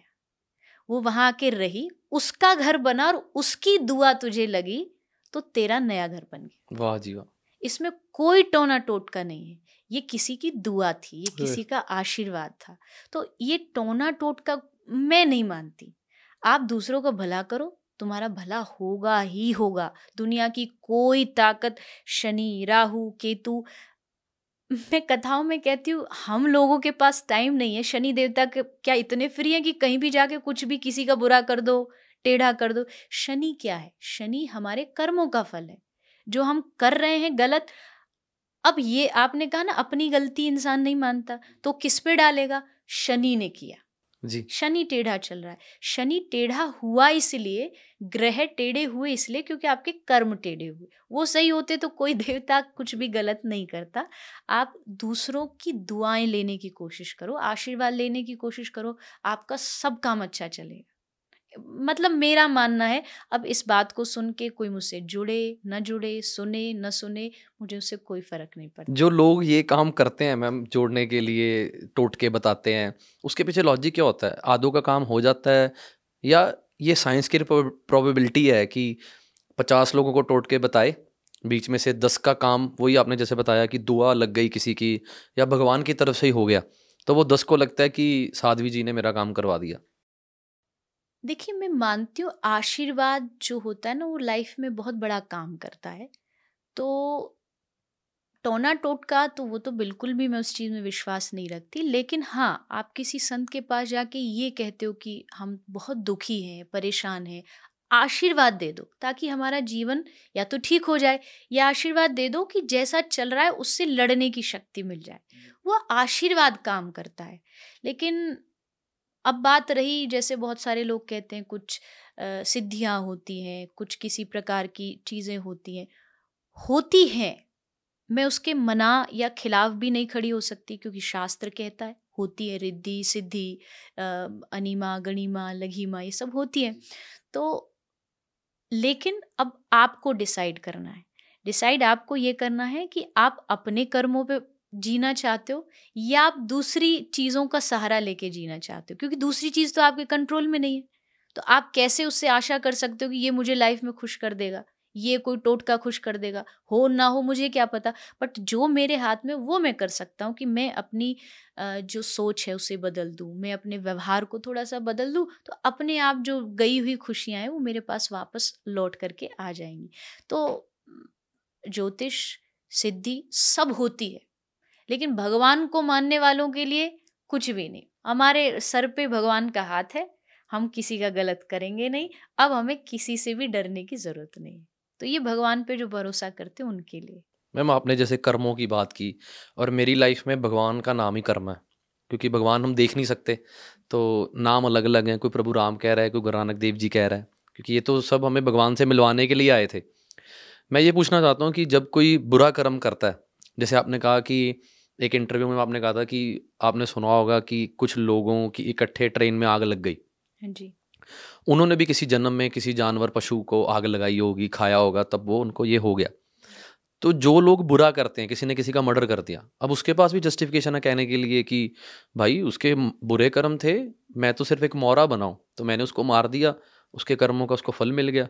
तो वो एक मर्डर के पास भी जस्टिफिकेशन देने के लिए नहीं नहीं, ये जस्टिफिकेशन नहीं है। इसको कौन जस्टिफिकेशन जब इसको एक सिंपल एक देश, राष्ट्र का जो कॉन्स्टिट्यूशन है, वो नहीं मानेगा तो इतनी बड़ी नेचर का कॉन्स्टिट्यूशन तो कभी भी आपको इस जस्टिफिकेशन को अलाउड नहीं करेगा। उस जस्टिस के लिए कोई बैठा है। कि अगर उसके बुरे कर्म हैं, किसके हाथों से होने, कैसे होने, उस जस्टिस के लिए एक परमात्मा बैठा है ईश्वर बैठा है, वो सबका जस्टिस करेगा।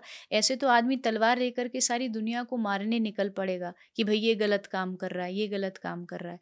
आपको अपनी तरफ़ से कोई गलत काम करोगे, वो भुगतान आपका है।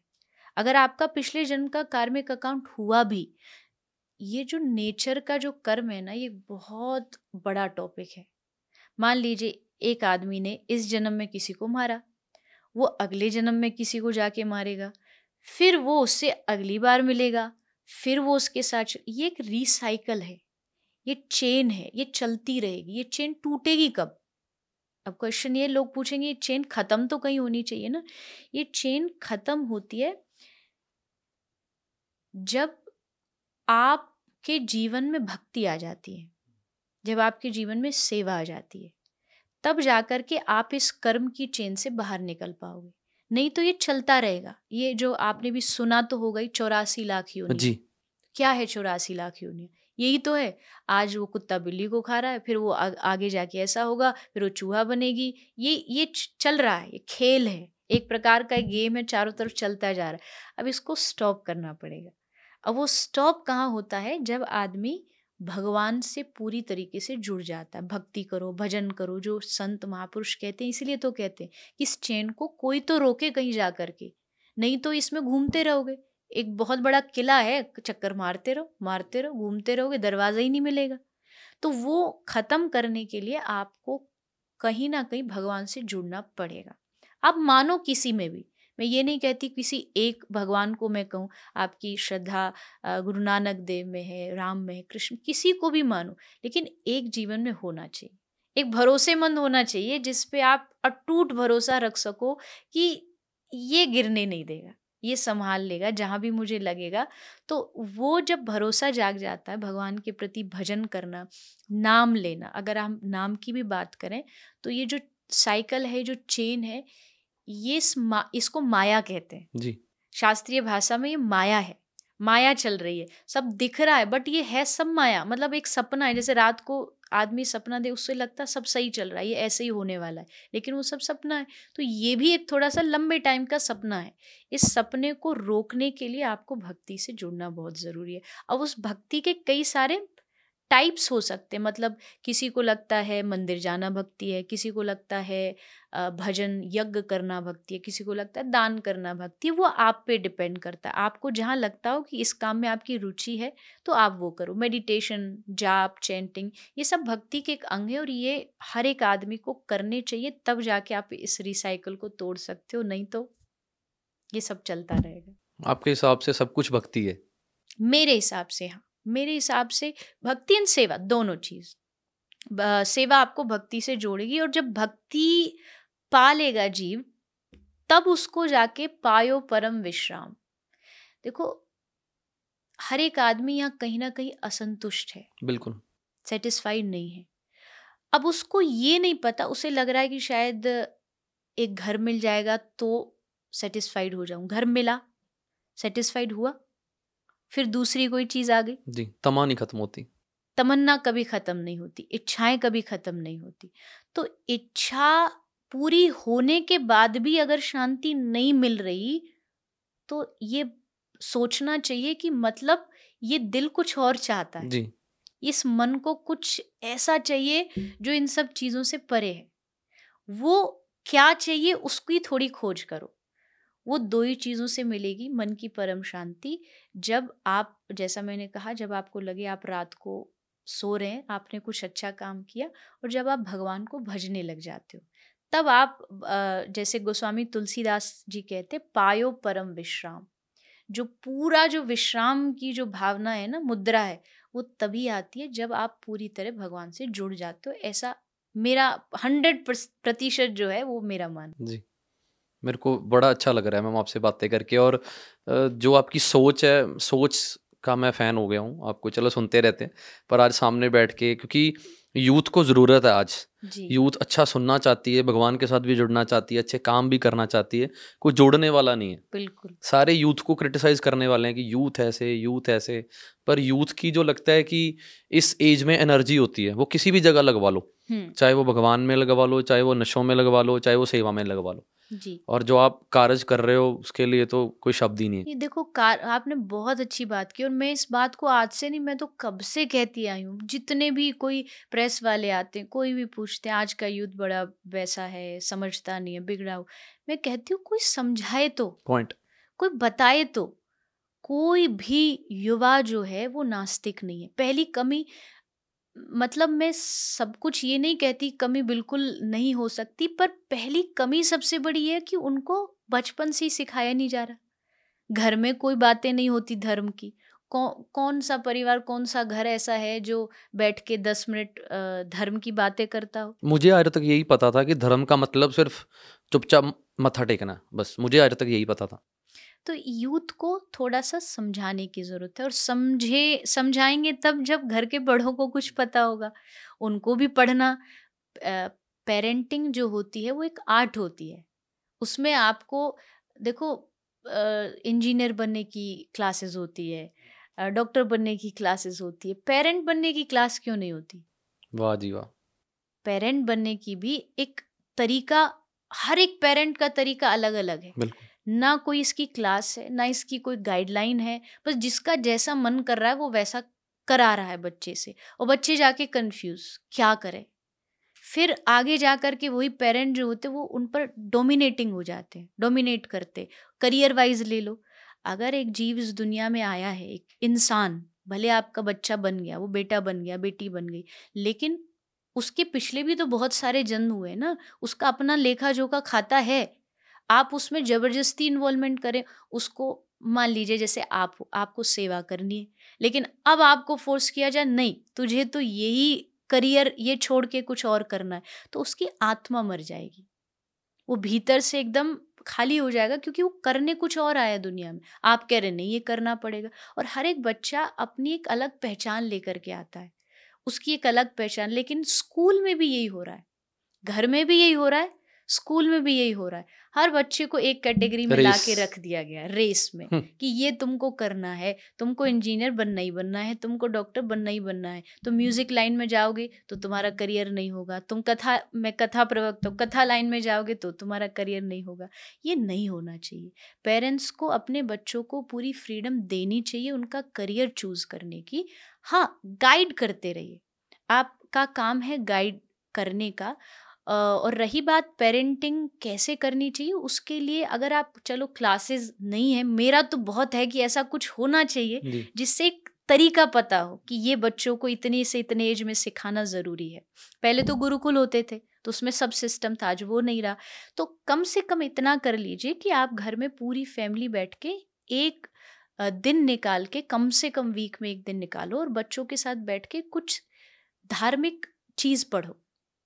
चाहे भगवत गीता पढ़ लीजिए भागवत पढ़ लीजिए उससे थोड़ा सा घर में जो है वो धार्मिक माहौल रहेगा और बच्चों को जो डिस्ट्रैक्शन होती है उससे थोड़ा सा बच बचने के लिए उनको एक रास्ता मिल जाएगा क्योंकि यूथ जैसा मैंने कहा नास्तिक नहीं है बस थोड़ा सा क्यों क्यों वाला ज़रूर है कि क्यों करें? लॉजिक दो हमें। लॉजिक दो ये सब चीज़ उसको जानना है और जानना अच्छी बात है वो अगर वो जान जाएगा तो आसानी से मान लेगा। मैं, मे, मैंने देखा कथाओं में इतने सारे यूथ आते हैं, इतने सारे बच्चे यहाँ तक कि तैयार है, हम घर छोड़ देंगे, घर छोड़ के हम भजन में लग जाएँगे। तो मतलब अगर वो समझ सकते तो और भी समझ पाएँगे। शायद हम अपना दायरा बढ़ाएँगे तो वो वो आएँगे कथा में, वो जुड़ेंगे, वो जानेंगे अच्छा मेरी एज का आदमी कर रहा है, मेरी एज का व्यक्ति कर रहा है तो ज़रूर इसमें कुछ तो होगा।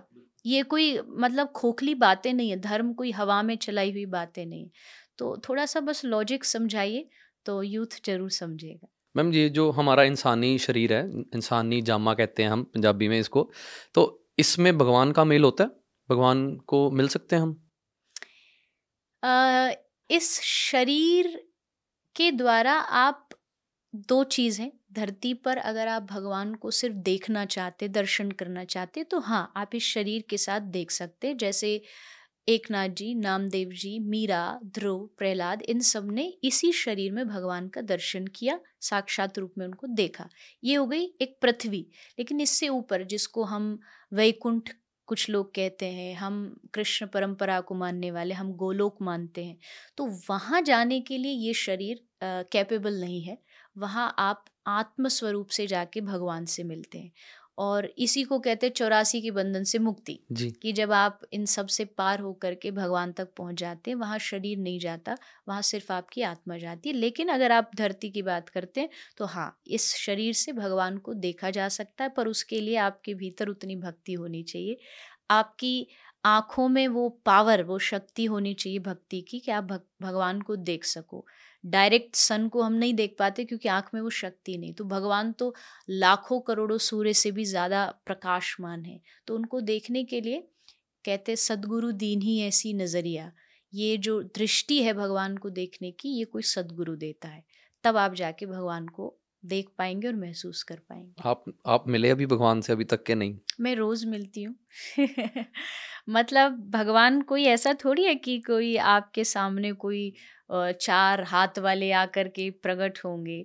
चारों तरफ़ वो अलग अलग रूपों में घूम रहे हैं। आपको उनको अनुभव करना पड़ेगा। एक गाय का बछड़ा जब जन्म लेता है छोटा सा उसकी आँखों में देखो तो आपको भगवान दिखेगा। कोई कुत्ता सड़क पे पड़ा है मर रहा है कोई बच्चा बहुत परेशान है, उसकी आँखों में देखो आपको भगवान नज़र आएँगे। तो मेरा नज़रिया ये है कि भगवान हर पल आपके साथ घूम रहे किसी ना किसी रूप में आपके संगी हैं तो उनमें देखना शुरू कर दोगे तो एक दिन साक्षात भी दिख जाएँगे। पर पहले उनके आसपास जनों में देखना शुरू करो। मैम, जैसे आपने बताया कि कर्म होते हैं, जो इंसानी शरीर में हमें कर्मों का अच्छे बुरे किए हैं, वो भुगत, भुगतने पड़ते हैं। तो मरने के बाद किन कर्मों की बात हुई है गरुड़ पुराण में? क्योंकि मैंने भी गरुड़ पुराण सिर्फ़ किसी की क्रिया पे ही सुना है। कभी मैंने पर्सनली बैठ के डिटेल में नहीं गया क्योंकि मैं मेरा ये सवाल मन में उठता है कि जैसे हम सुनते हैं कि मरने के बाद वहाँ पर ऐसे होता है वहाँ पर बड़ी डरावनी सी बातें हैं ना। जी। तो मरने के बाद वापस आके किसने बताया कि ये कुछ होता है? शास्त्र। हमारे जो धर्म ग्रंथ हैं वो इसीलिए तो लिखे गए हैं कि जो चीज़ आपको नहीं पता वो चीज़ आपको सब उसमें बता दी जाएगी। जैसे मैं भागवत की बात करूँ श्रीमद् भागवत जब कृष्ण प्रकट भी नहीं हुए थे, उससे पहले भागवत लिख दी गई। जब राम जी आए भी नहीं थे, वाल्मीकि ऋषि जी ने पहले ही राम कथा लिख दी तो इसका मतलब ये कि ये हमारे जो ऋषि महात्माओं ने ग्रंथ लिखे हैं, ये कोई बनावटी बातें नहीं हैं। इसमें सब चीज़ जो लिखी हुई है, वो विद प्रूफ लिखी हुई है कि ऐसा हो, कलयुग में क्या क्या होगा, वो भागवत में लिखा है और वो हो रहा है तो इसका मतलब आगे भी जो लिखा है वो होगा। तो ये जो नर्क है, स्वर्ग है, ये सब की जो बातें हैं, ये सब भी हमारे धर्म ग्रंथों में ही लिखी गई हैं। ये धार्मिक बातें इसलिए बताई जा रही है कि आदमी थोड़ा सतर्क हो जाए, थोड़ा डरे चीज़ों को लेकर के कि मरने के बाद जब आप कर्मों से जाएँगे, शरीर से तो कोई नहीं जाने वाला, शरीर तो यहाँ छूटेगा। और वैसे भी पनिशमेंट किसको मिलेगी? शरीर को नहीं, जो शरीर यहाँ छोड़ के चले गए, वहाँ के लिए फिर अलग शरीर मिलता है। पनिशमेंट के लिए, नरक में जाने के लिए आपको एक अलग शरीर दिया जाता है। और वो शरीर ऐसा होता है कि उसकी मृत्यु नहीं होती कभी भी, क्योंकि वहाँ पनिशमेंट के लिए जा रहा है तो वहाँ उसको खूब सारी यातनाएँ मिलती हैं, जो हमें अक्सर सुनाया जाता है, तेल में डाला जाता है अलग अलग नरक है। तो वहाँ के लिए ही ये जीवन जो है वो इसलिए बता रहे, गरुड़ पुराण इसलिए पढ़ना भी चाहिए और सुनना भी इसलिए डिटेल में चाहिए, क्योंकि उससे थोड़ा फिर आदमी गलत काम करने से डरता है कि नहीं, ऐसा मेरे साथ होगा और इससे हमें बचने की कोशिश करनी चाहिए। तो वो एक अलग शरीर मिलता है यातनाओं को भुगतने के लिए। मैं जैसे आपने ग्रंथ की बातें की तो एक ही ग्रंथ को दो लोग पढ़ के मतलब एक ही ग्रंथ है, ग्रंथ तो एक ही है, चाहे वो कोई भी ग्रंथ है, दो अलग अलग लोग उनको पढ़ते हैं। फिर वो दोनों की सोच अलग अलग क्यों हो जाती है? क्योंकि उन्होंने किसी आ, अच्छे माध्यम से उसको नहीं पढ़ा है मतलब एक अच्छे किसी गुरु के माध्यम से उसको नहीं पढ़ा है अगर ग्रंथ जो है वो हमारे पास एक शस्त्र है लेकिन उस शस्त्र को चलाने के लिए आपको सीखना भी पड़ेगा किसी के पास जा कर के। तो जिनके पास गुरु नहीं है उनके पास एक ऑप्शन है कि चलो घर में जब तक नहीं खाली बैठे उससे अच्छा आपको पढ़ना चाहिए। लेकिन उसकी डीप नॉलेज आपको तभी मिलेगी जब आप किसी योग्य गुरु के पास जाओगे उनसे माध्यम जानोगे तब आपको पता लगेगा। अब वो गुरु कौन होना चाहिए? वो क्वेश्चन शायद हमारा बीच में भी रह गया था कि गुरु के लक्षण गुरु पहचान कैसे पहचान संत की पहचान। देखो वैसे तो शास्त्र ने बहुत सारे गुण बताए कि संत के ये लक्षण होने चाहिए, गुरु के ये लक्षण होने चाहिए। पर भागवत का एक श्लोक है कि तितिक्षव कारुणिका श्रुहृद सर्वदेहिनाम अजात शत्रव शांत साधव साधुभूषण। साधु के संत के गुरु के आभूषण होते हैं। ये श्रृंगार है साधु का। तितिक्षव कारुणिका मतलब एक संत जब भी आपको दिखेगा ना, वो करुणा से भरा हुआ दिखेगा। उसमें इतनी करुणा होगी हर जीव के लिए। नरसिंह मेहता जी ने गाया, वैष्णव जन तो तेने कहिए, जे पीर पराई जाने रे। तो उसको सबके प्रति दया होगी, वो जहाँ दिखेगा ये आदमी परेशान है, वो उठ के कुछ भी करने को तैयार होगा। अजात शत्रु, उसका कोई शत्रु नहीं होगा। शांत, एकदम शांत। कई साधु ऐसे होते हैं, आपको जाके उनसे बात नहीं करनी पड़ती। बैठ जाओ उनके पास। आँख से आँख मिलाओ शांति आपको अपने आप फील होने लगेगी। इसका मतलब वो साधु है वो संत है। तो ऐसे ही लक्षण हमारे शास्त्रों में बहुत सारे दिए गए हैं केवल कपड़े बदलने से कोई साधु नहीं होता। हाँ ये संत की यूनिफॉर्म होती है और वो होनी चाहिए। नहीं होगी तो आप ही कह दोगे फलाने बाबा वो तो पेंट शर्ट में घूमता है। वो फिर मैच नहीं खाती। ये कहीं ना कहीं लोगों की मेंटेलिटी है कि पेंट शर्ट वाले को इंसान समझते ही नहीं। नहीं इंसान इंसान ही साधुता क्या है? देखो साधुता जो है ना वो एक स्टेज है। संत होना एक स्वभाव है। बाहर से कपड़े बदलना आसान है स्वभाव बदलना दुनिया का सबसे मुश्किल जी, काम जी. है। तो संत स्वभाव है। वो एक पेंट शर्ट वाला आदमी भी हो सकता है। लेकिन जैसे मैं हमेशा कहती हूँ कि हर चीज़ की एक यूनिफॉर्म होती है तो जो वैराग वेश धारण करते हैं जो संन्यास धारण करते हैं ये उनकी यूनिफॉर्म है कि उनको गेरुआ वस्त्र पहनना पड़ेगा उनको कुछ ज़्यादा तड़कते, भड़कते, ऐसा उत्तेजित करने वाली चीज़ें शरीर पर नहीं धारण कर सकते। तो ये नियम है, क्योंकि उन्होंने संन्यास धर्म लिया है, उन्होंने वैराग्य वेश धारण किया। आप गृहस्थी हैं तो आप कुछ भी पहनो, संत जैसा स्वभाव बना लो कि हम चाहे घर में रहें, ये गलत काम नहीं करेंगे, आप भी साधो आप भी संत हो। तो संत कहीं भी बना जा सकता है। ऐसे ऐसे बहुत संत हुए, ग्रस्त में रहते थे, परिवार के साथ रहते थे, पर लोग उनको किसी सन्यासी से ज़्यादा सम्मान करते हैं। तो संत होना एक स्वभाव है और वो हर आदमी को कोशिश करनी चाहिए कि हम थोड़ा थोड़ा उस संत के कुछ गुण अपने भीतर लेकर के बहुत अच्छा लगा मैम आपसे बात करके और अगर आप कोई और बात करना चाहते हैं तो हम कर सकते हैं। मेरे जो मन के सारे सवाल थे तो मोस्टली मैंने रख दिए हैं क्योंकि मैं भगवान के बारे में जानना चाहता हूँ और ये दुनिया क्यों बनी है? क्यों बनाई भगवान ने ये दुनिया? किस लिए बनाई? नहीं बहुत आपकी सोच भी बहुत अच्छी है जैसा आपने मुझे पूरी अपनी कहानी बताई। इस संसार में मुझे ऐसा लगता है भगवान सबसे ज़्यादा खुश तभी होता होगा जब वो देखता है कि एक मेरे बनाए बंदे ने एक दूसरे बंदे को मदद के लिए हाथ आगे बढ़ाया, तब उस, उनका हृदय एकदम गर्व से चौड़ा हो जाता होगा कि मैंने दुनिया बना के कोई गलत काम नहीं किया। और यही इंसानियत है मतलब मानवता लोग कहीं ना कहीं आज भूल रहे हैं, एक बहुत प्रसिद्ध लाइन है कि इंसान आज हर जगह पैदा हो रहे हैं पर इंसानियत कहीं कहीं पैदा हो रही है। तो हमें इंसानियत को ज़िंदा रखना और ये कोई और नहीं रखेगा कोई और थोड़ी दूसरे ग्रह से आएगा। हमको खुद को करना पड़ेगा हमको खुद को मानव बनना पड़ेगा।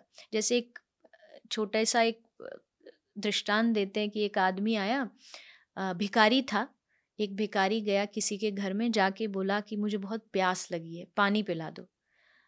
तो वो आदमी थोड़ा कुछ पैसे वैसे उसमें बिज़ी था तो बोला घर में कोई आदमी नहीं है। मतलब उसका कहने का मतलब था नौकर नहीं है। तो बोला घर में कोई आदमी नहीं है बाद में आना। थोड़ी देर बाद फिर उसने कहा कि साहब बहुत प्यास लगी है पानी पिला दो। उसने फिर कहा कोई आदमी नहीं है बोला ना तुमको जाओ यहाँ से। तो उस भिकारी ने बड़ा सुंदर जवाब दिया हंस करके कि कोई बात नहीं साहब पाँच मिनट के लिए आप ही आदमी बन जाओ। वाह जी वाह। आप ही इंसान बन जाओ। अगर आप इंसान बन जाओगे तो यहाँ किसी को भी कोई कमी नहीं आने वाली। भगवान ने इतनी अच्छी चीज़ें बनाई है ना दुनिया में। देखो पानी फ्री। जी। भगवान ने तो फ्री दिया ना। अन्न फ्री रहने के लिए जगह फ्री धरती पर आपको सांस फ्री। मतलब उन्होंने मुफ़्त में सब कुछ दे दिया। अब डिवाइड किसने किया? हम। मानवों ने। अगर यही मानव सोच ले कि ठीक है हम इंसानियत निभाएँगे और कुछ हद तक मैं ये वर्ड इसलिए यूज़ कर रही हूँ नहीं तो फिर जितने भी सुनने वाले ना वो कहेंगे ये तो बे, बेकार का बस भाषण देने वाले लोग हैं सब बदल दो। पॉडकास्टिंग पे ऐसी बातें अच्छी लगती ऐसी बातें अच्छी लगती है रियलिटी में नहीं होती। रियलिटी में सौ परसेंट नहीं होती पर दस परसेंट तो हो सकती है पाँच परसेंट तो हो सकती लाने है। की कोशिश कर रहे हैं कोशिश तो कर सकते हो कोशिश करने में क्या अर्ज़ है? बिल्कुल। तो वो अगर दस प्रतिशत भी आप मान लोगे कि नहीं मुझे आदमी बनना है मुझे इंसान बनना है मैं जहाँ दिखूं तो वहाँ मुझे गर्व हो मानव और देवता और दैत्य इन दोनों में क्या फ़र्क है? एक राक्षस प्रवृत्ति होती है एक देवता प्रवृत्ति होती है इन दोनों में फ़र्क क्या होता है? एक और छोटा सा जी कहानी जी है। जी जी जी। तो मानवता के साथ साथ एक दैत्य प्रवृत्ति होती है एक आसुरी प्रवृत्ति जिसको कहते हैं एक देवता। तो इन दोनों में अंतर क्या है? उसके लिए एक बहुत छोटी सी कहानी एक सुनाती हूँ मैं कि एक बार देवता और राक्षसों ने सोचा कि हम हमेशा लड़ते रहते हैं चलो आज बैठ के सब साथ में भोजन करते हैं। जी। तो देवताओं ने स्वर्ग में सब दैत्यों को बुलाया सब आगे खाना खाने। तो देवताओं ने कहा खाना तो खाओ पर एक शर्त है कि कोई भी हाथ को बेंड करके मोड़ के खाना नहीं खाएगा। हाथ एकदम सीधा होना चाहिए और तब खाना खाना है। पहले राक्षसों की लाइन लगाई तो सब असुर बैठ के खाने लगे। अब हाथ बिना मोड़े कोई कैसे खा सकता? पॉसिबल ही नहीं तो कोई कहीं फेंक रहा है कहीं जा रहा है कोई कहीं जा रहा है। और फिर देवताओं की बारी आई तो देवताओं ने वही शर्त को माना और उन्होंने एक लाइन की जगह दो लाइन लगाई। एक दूसरे को खिलाया। एक दूसरे के फ्रंट में बैठे और उन्होंने एक दूसरे को बिना हाथ मोड़े हाथ से खाना खिला दिया। इसका बहुत सीधा सा मतलब है कि जो दूसरों को देना जानता वो देवता है और जो सिर्फ़ अपने बारे में सोचता हो उसकी आसुरी प्रवृत्ति है। तो हमें देवता बनना है कोई असुर नहीं बनना है हमें लोगों को देना सीखना है और फिर देखो दुनिया कितनी अच्छी बन जाएगी। मेरे को अपनी दुनिया बड़ी अच्छी लग रही है इस टाइम कि हमारी दुनिया में तो सिर्फ़ हम ही दो बैठे हैं अभी और मेरे को लग रहा है कि इतनी अच्छी वाइब्स हैं आपकी और आप जो प्रचार कर रहे हो। मैम आपका मन नहीं करता कि आप आप जैसे लोगों की आप जैसे लोगों की जगह राजनीति में है? क्योंकि अगर जो यंग लीडर्स हैं उनको आना चाहिए राजनीति में ऐसी सोच लेकर। ये सबके अपने पर्सनल ओपिनियन पर अ, निर्भर करता है। जैसे फ़िलहाल कई ऐसे संत महापुरुष है राजनीति में आ रहे हैं उनको लगता है कि वो योग्य हैं कि वो समाज में कुछ कर सकते हैं या उनका उद्देश्य तो ज़रूर आना चाहिए स्वागत होना चाहिए। बहुत सारे लोग कहते हैं संत क्यों अगर आते हैं? राजनीति हमने शब्द बिगाड़ दिया नहीं तो राजनीति तो एक एक प्रकार का एक सेवा ही है। सेवा है बिल्कुल। एक स्कूल का जो प्रिंसिपल है, वो किस तरीके से स्कूल को सिस्टमेटिक ढंग से चलाना ये उसकी राजनीति है। एक पुलिस ऑफिसर की राजनीति है कि उसको शहर में किसी भी प्रकार की कोई केस ना हो, वो ध्यान रखना। तो राजनीति अच्छी चीज़ है, वो पर्सनल ओपिनियन है। मुझे ऐसा लगता है कि मैं शायद उस चीज़ के लिए नहीं बनी हूँ। क्योंकि उसमें जिस तरीके का कैरेक्टर होना चाहिए, वो मेरे में नहीं है। हाँ अगर कोई मेरी तरह का है, धर्म से जुड़ा व्यक्ति और उसे लगता है कि वो इस काम को संभाल सकता है तो ज़रूर जाना चाहिए, क्योंकि समाज में अच्छे लोग होंगे तो देश बदलेगा, देश के विचार बदलेंगे, यथा राजा तथा प्रजा। जैसा राजा होता है, गद्दी पे, कुर्सी पे जो बैठा प्रजा वैसी सोचने लग जाती है, वैसे बनने लग जाती है तो राजनीति में अच्छे लोगों का धार्मिक लोगों का स्वागत होना चाहिए ये बिल्कुल सही बात है। Thank you so much ma'am आपने हमें इतना समा दिया और मेरी हिंदी पे मुझे आउट ऑफ़ टेन आप कितने नंबर देंगे? नहीं नहीं आपने एकदम अच्छी हिंदी बोली कोई एक परसेंट भी कहीं कमी नहीं कुछ वर्ड्स रह जाते हैं ना जो फिर मैं बोल नहीं पाता तो फिर मैं पंजाबी वाले मिक्स कर लेता हूँ। नहीं नहीं बहुत मुझे भी बहुत अच्छा लगा स्पेशली आपने जो आ, इस पॉडकास्ट से पहले जो मुझे बैठ करके अपनी सेवा बताई है वास्तविकता में दिल को छूने वाली है। अच्छे लोग होते हैं इस दुनिया में। ऐसा नहीं है कि दुनिया बुरे लोगों से भरी हुई है अच्छाइयाँ बहुत है और वो अच्छाई हमें देने के लिए थोड़ा भी अगर हम कर पा रहे हैं जैसे वो एक गिलहरी जी। जो राम जी की सेतु में कहती है कम से कम जब भी इतिहास होगा तो मेरा नाम होगा। कि मैंने कोशिश नहीं छोड़ी मैंने कोशिश करी। हर आदमी यहाँ गिलहरी का ही काम कर रहा है। छोटा छोटा काम अगर सब लोग कर रहे हैं तो मैं बस भगवान से अपने यही प्रार्थना करूँगी कि आपकी ये सेवा भावना बनी रहे। यूथ आपसे सीखे कि केवल अपने लिए सोचना जीवन नहीं होता, दूसरों के लिए जियोगे तो दिल से सुकून मिलेगा। तो आप खूब आगे बढ़ें और खूब ऐसे ही समाज में बच्चों की पेशेंट की सबकी सेवा करते thank you so much ma'am और मेरे को लगता है कि मैंने आप जितने ग्रंथ तो नहीं पढ़े और भगवान का इतना नाम भी नहीं लिया पर मेरे को प्रैक्टिकली लाइफ में जितना एक्सपीरियंस मिला, मैं आज सत्ताईस साल का हो गया हूँ।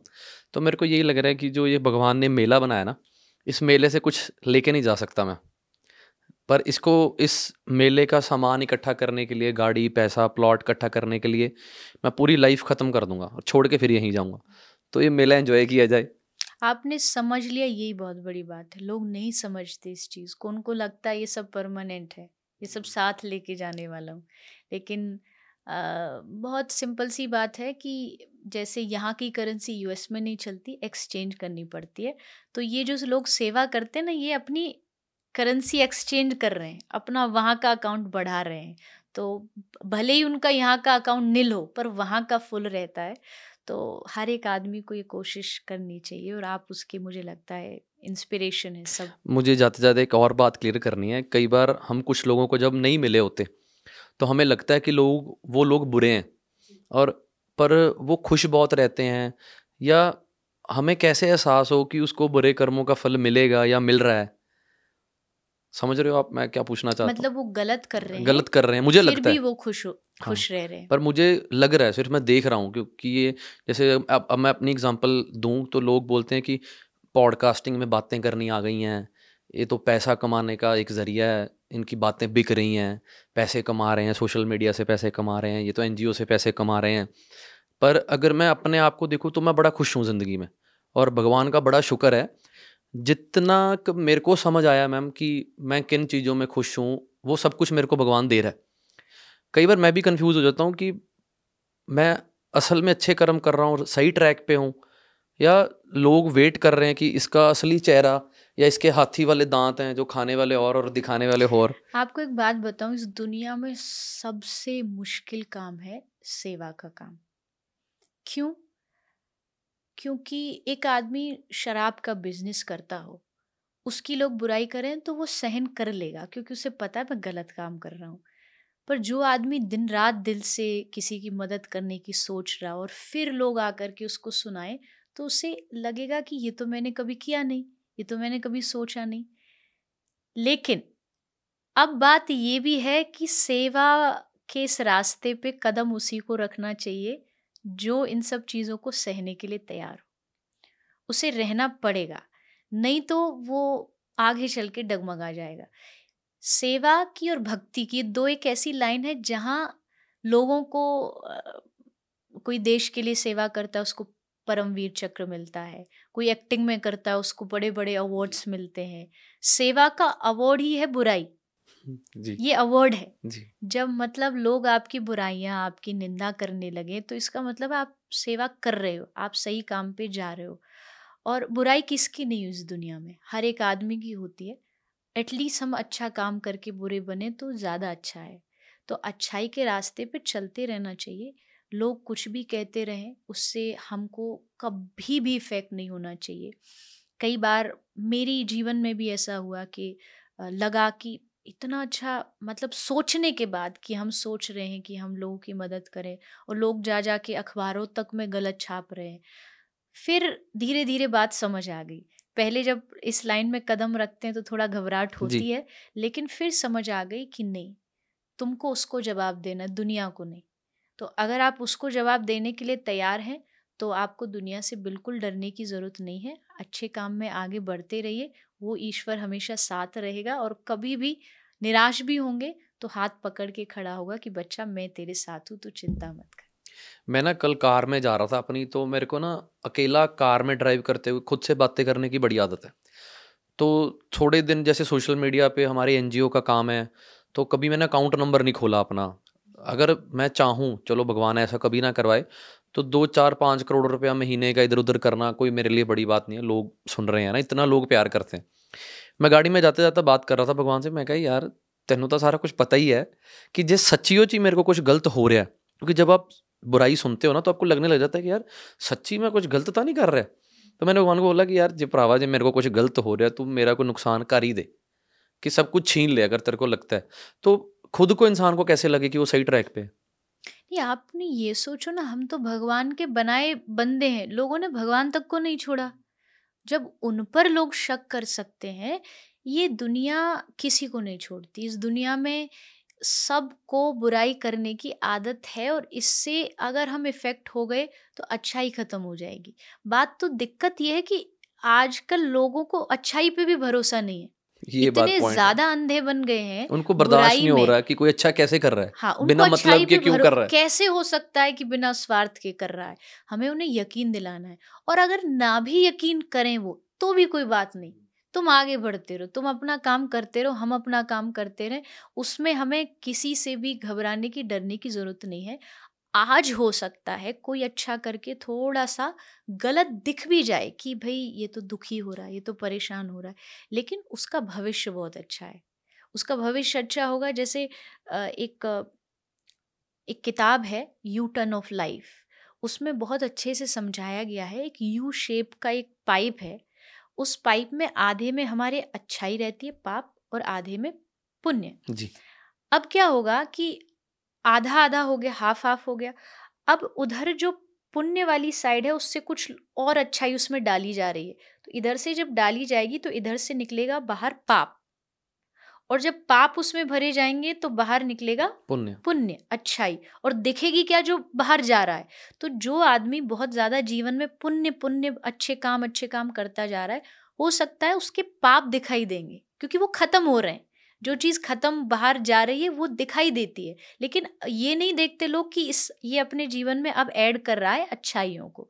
तो ये बहुत कर्म का बहुत अच्छा रूल है और ये हमें अपने मन में बिठाना चाहिए कि हमारी सोच अगर अच्छी है तो लोगों के कहने से हमें कोई फ़र्क नहीं पड़ता। सेवा का काम करते रहो, भगवान हमेशा हमारा साथ ज़रूर देगा मेरे सवाल ख़त्म तो नहीं हो रहे, इतना अच्छा लग रहा है आपसे बातें करके और मेरे को लग रहा है कि जो पॉडकास्ट सुन रहे हैं ना, ये वो भी बोलेंगे कि इतनी जल्दी क्यों ख़त्म कर दिया। पर मैं आपसे एक प्रॉमिस चाहता हूँ कि आप जब भी पंजाब में आएँ और हमारे शो पे ज़रूर आएँ और आपको जहाँ हमारी ज़रूरत है, जितने भी हम काबिल हैं, हमेशा आपकी सोच के और अगर आप कोई अच्छा कार्य लोगों के लिए या जानवरों के लिए करते हैं तो आप हमारी सेवा पहले नंबर पे लगाएँ और हम हमेशा चाहते हैं कि आपके कहीं भी काम आ सके तो हम ज़रूर आएँगे। ज़रूर मुझे भी बहुत अच्छा लगा आपसे मिलके आपके काम को देख के आपके विचारों को देख के।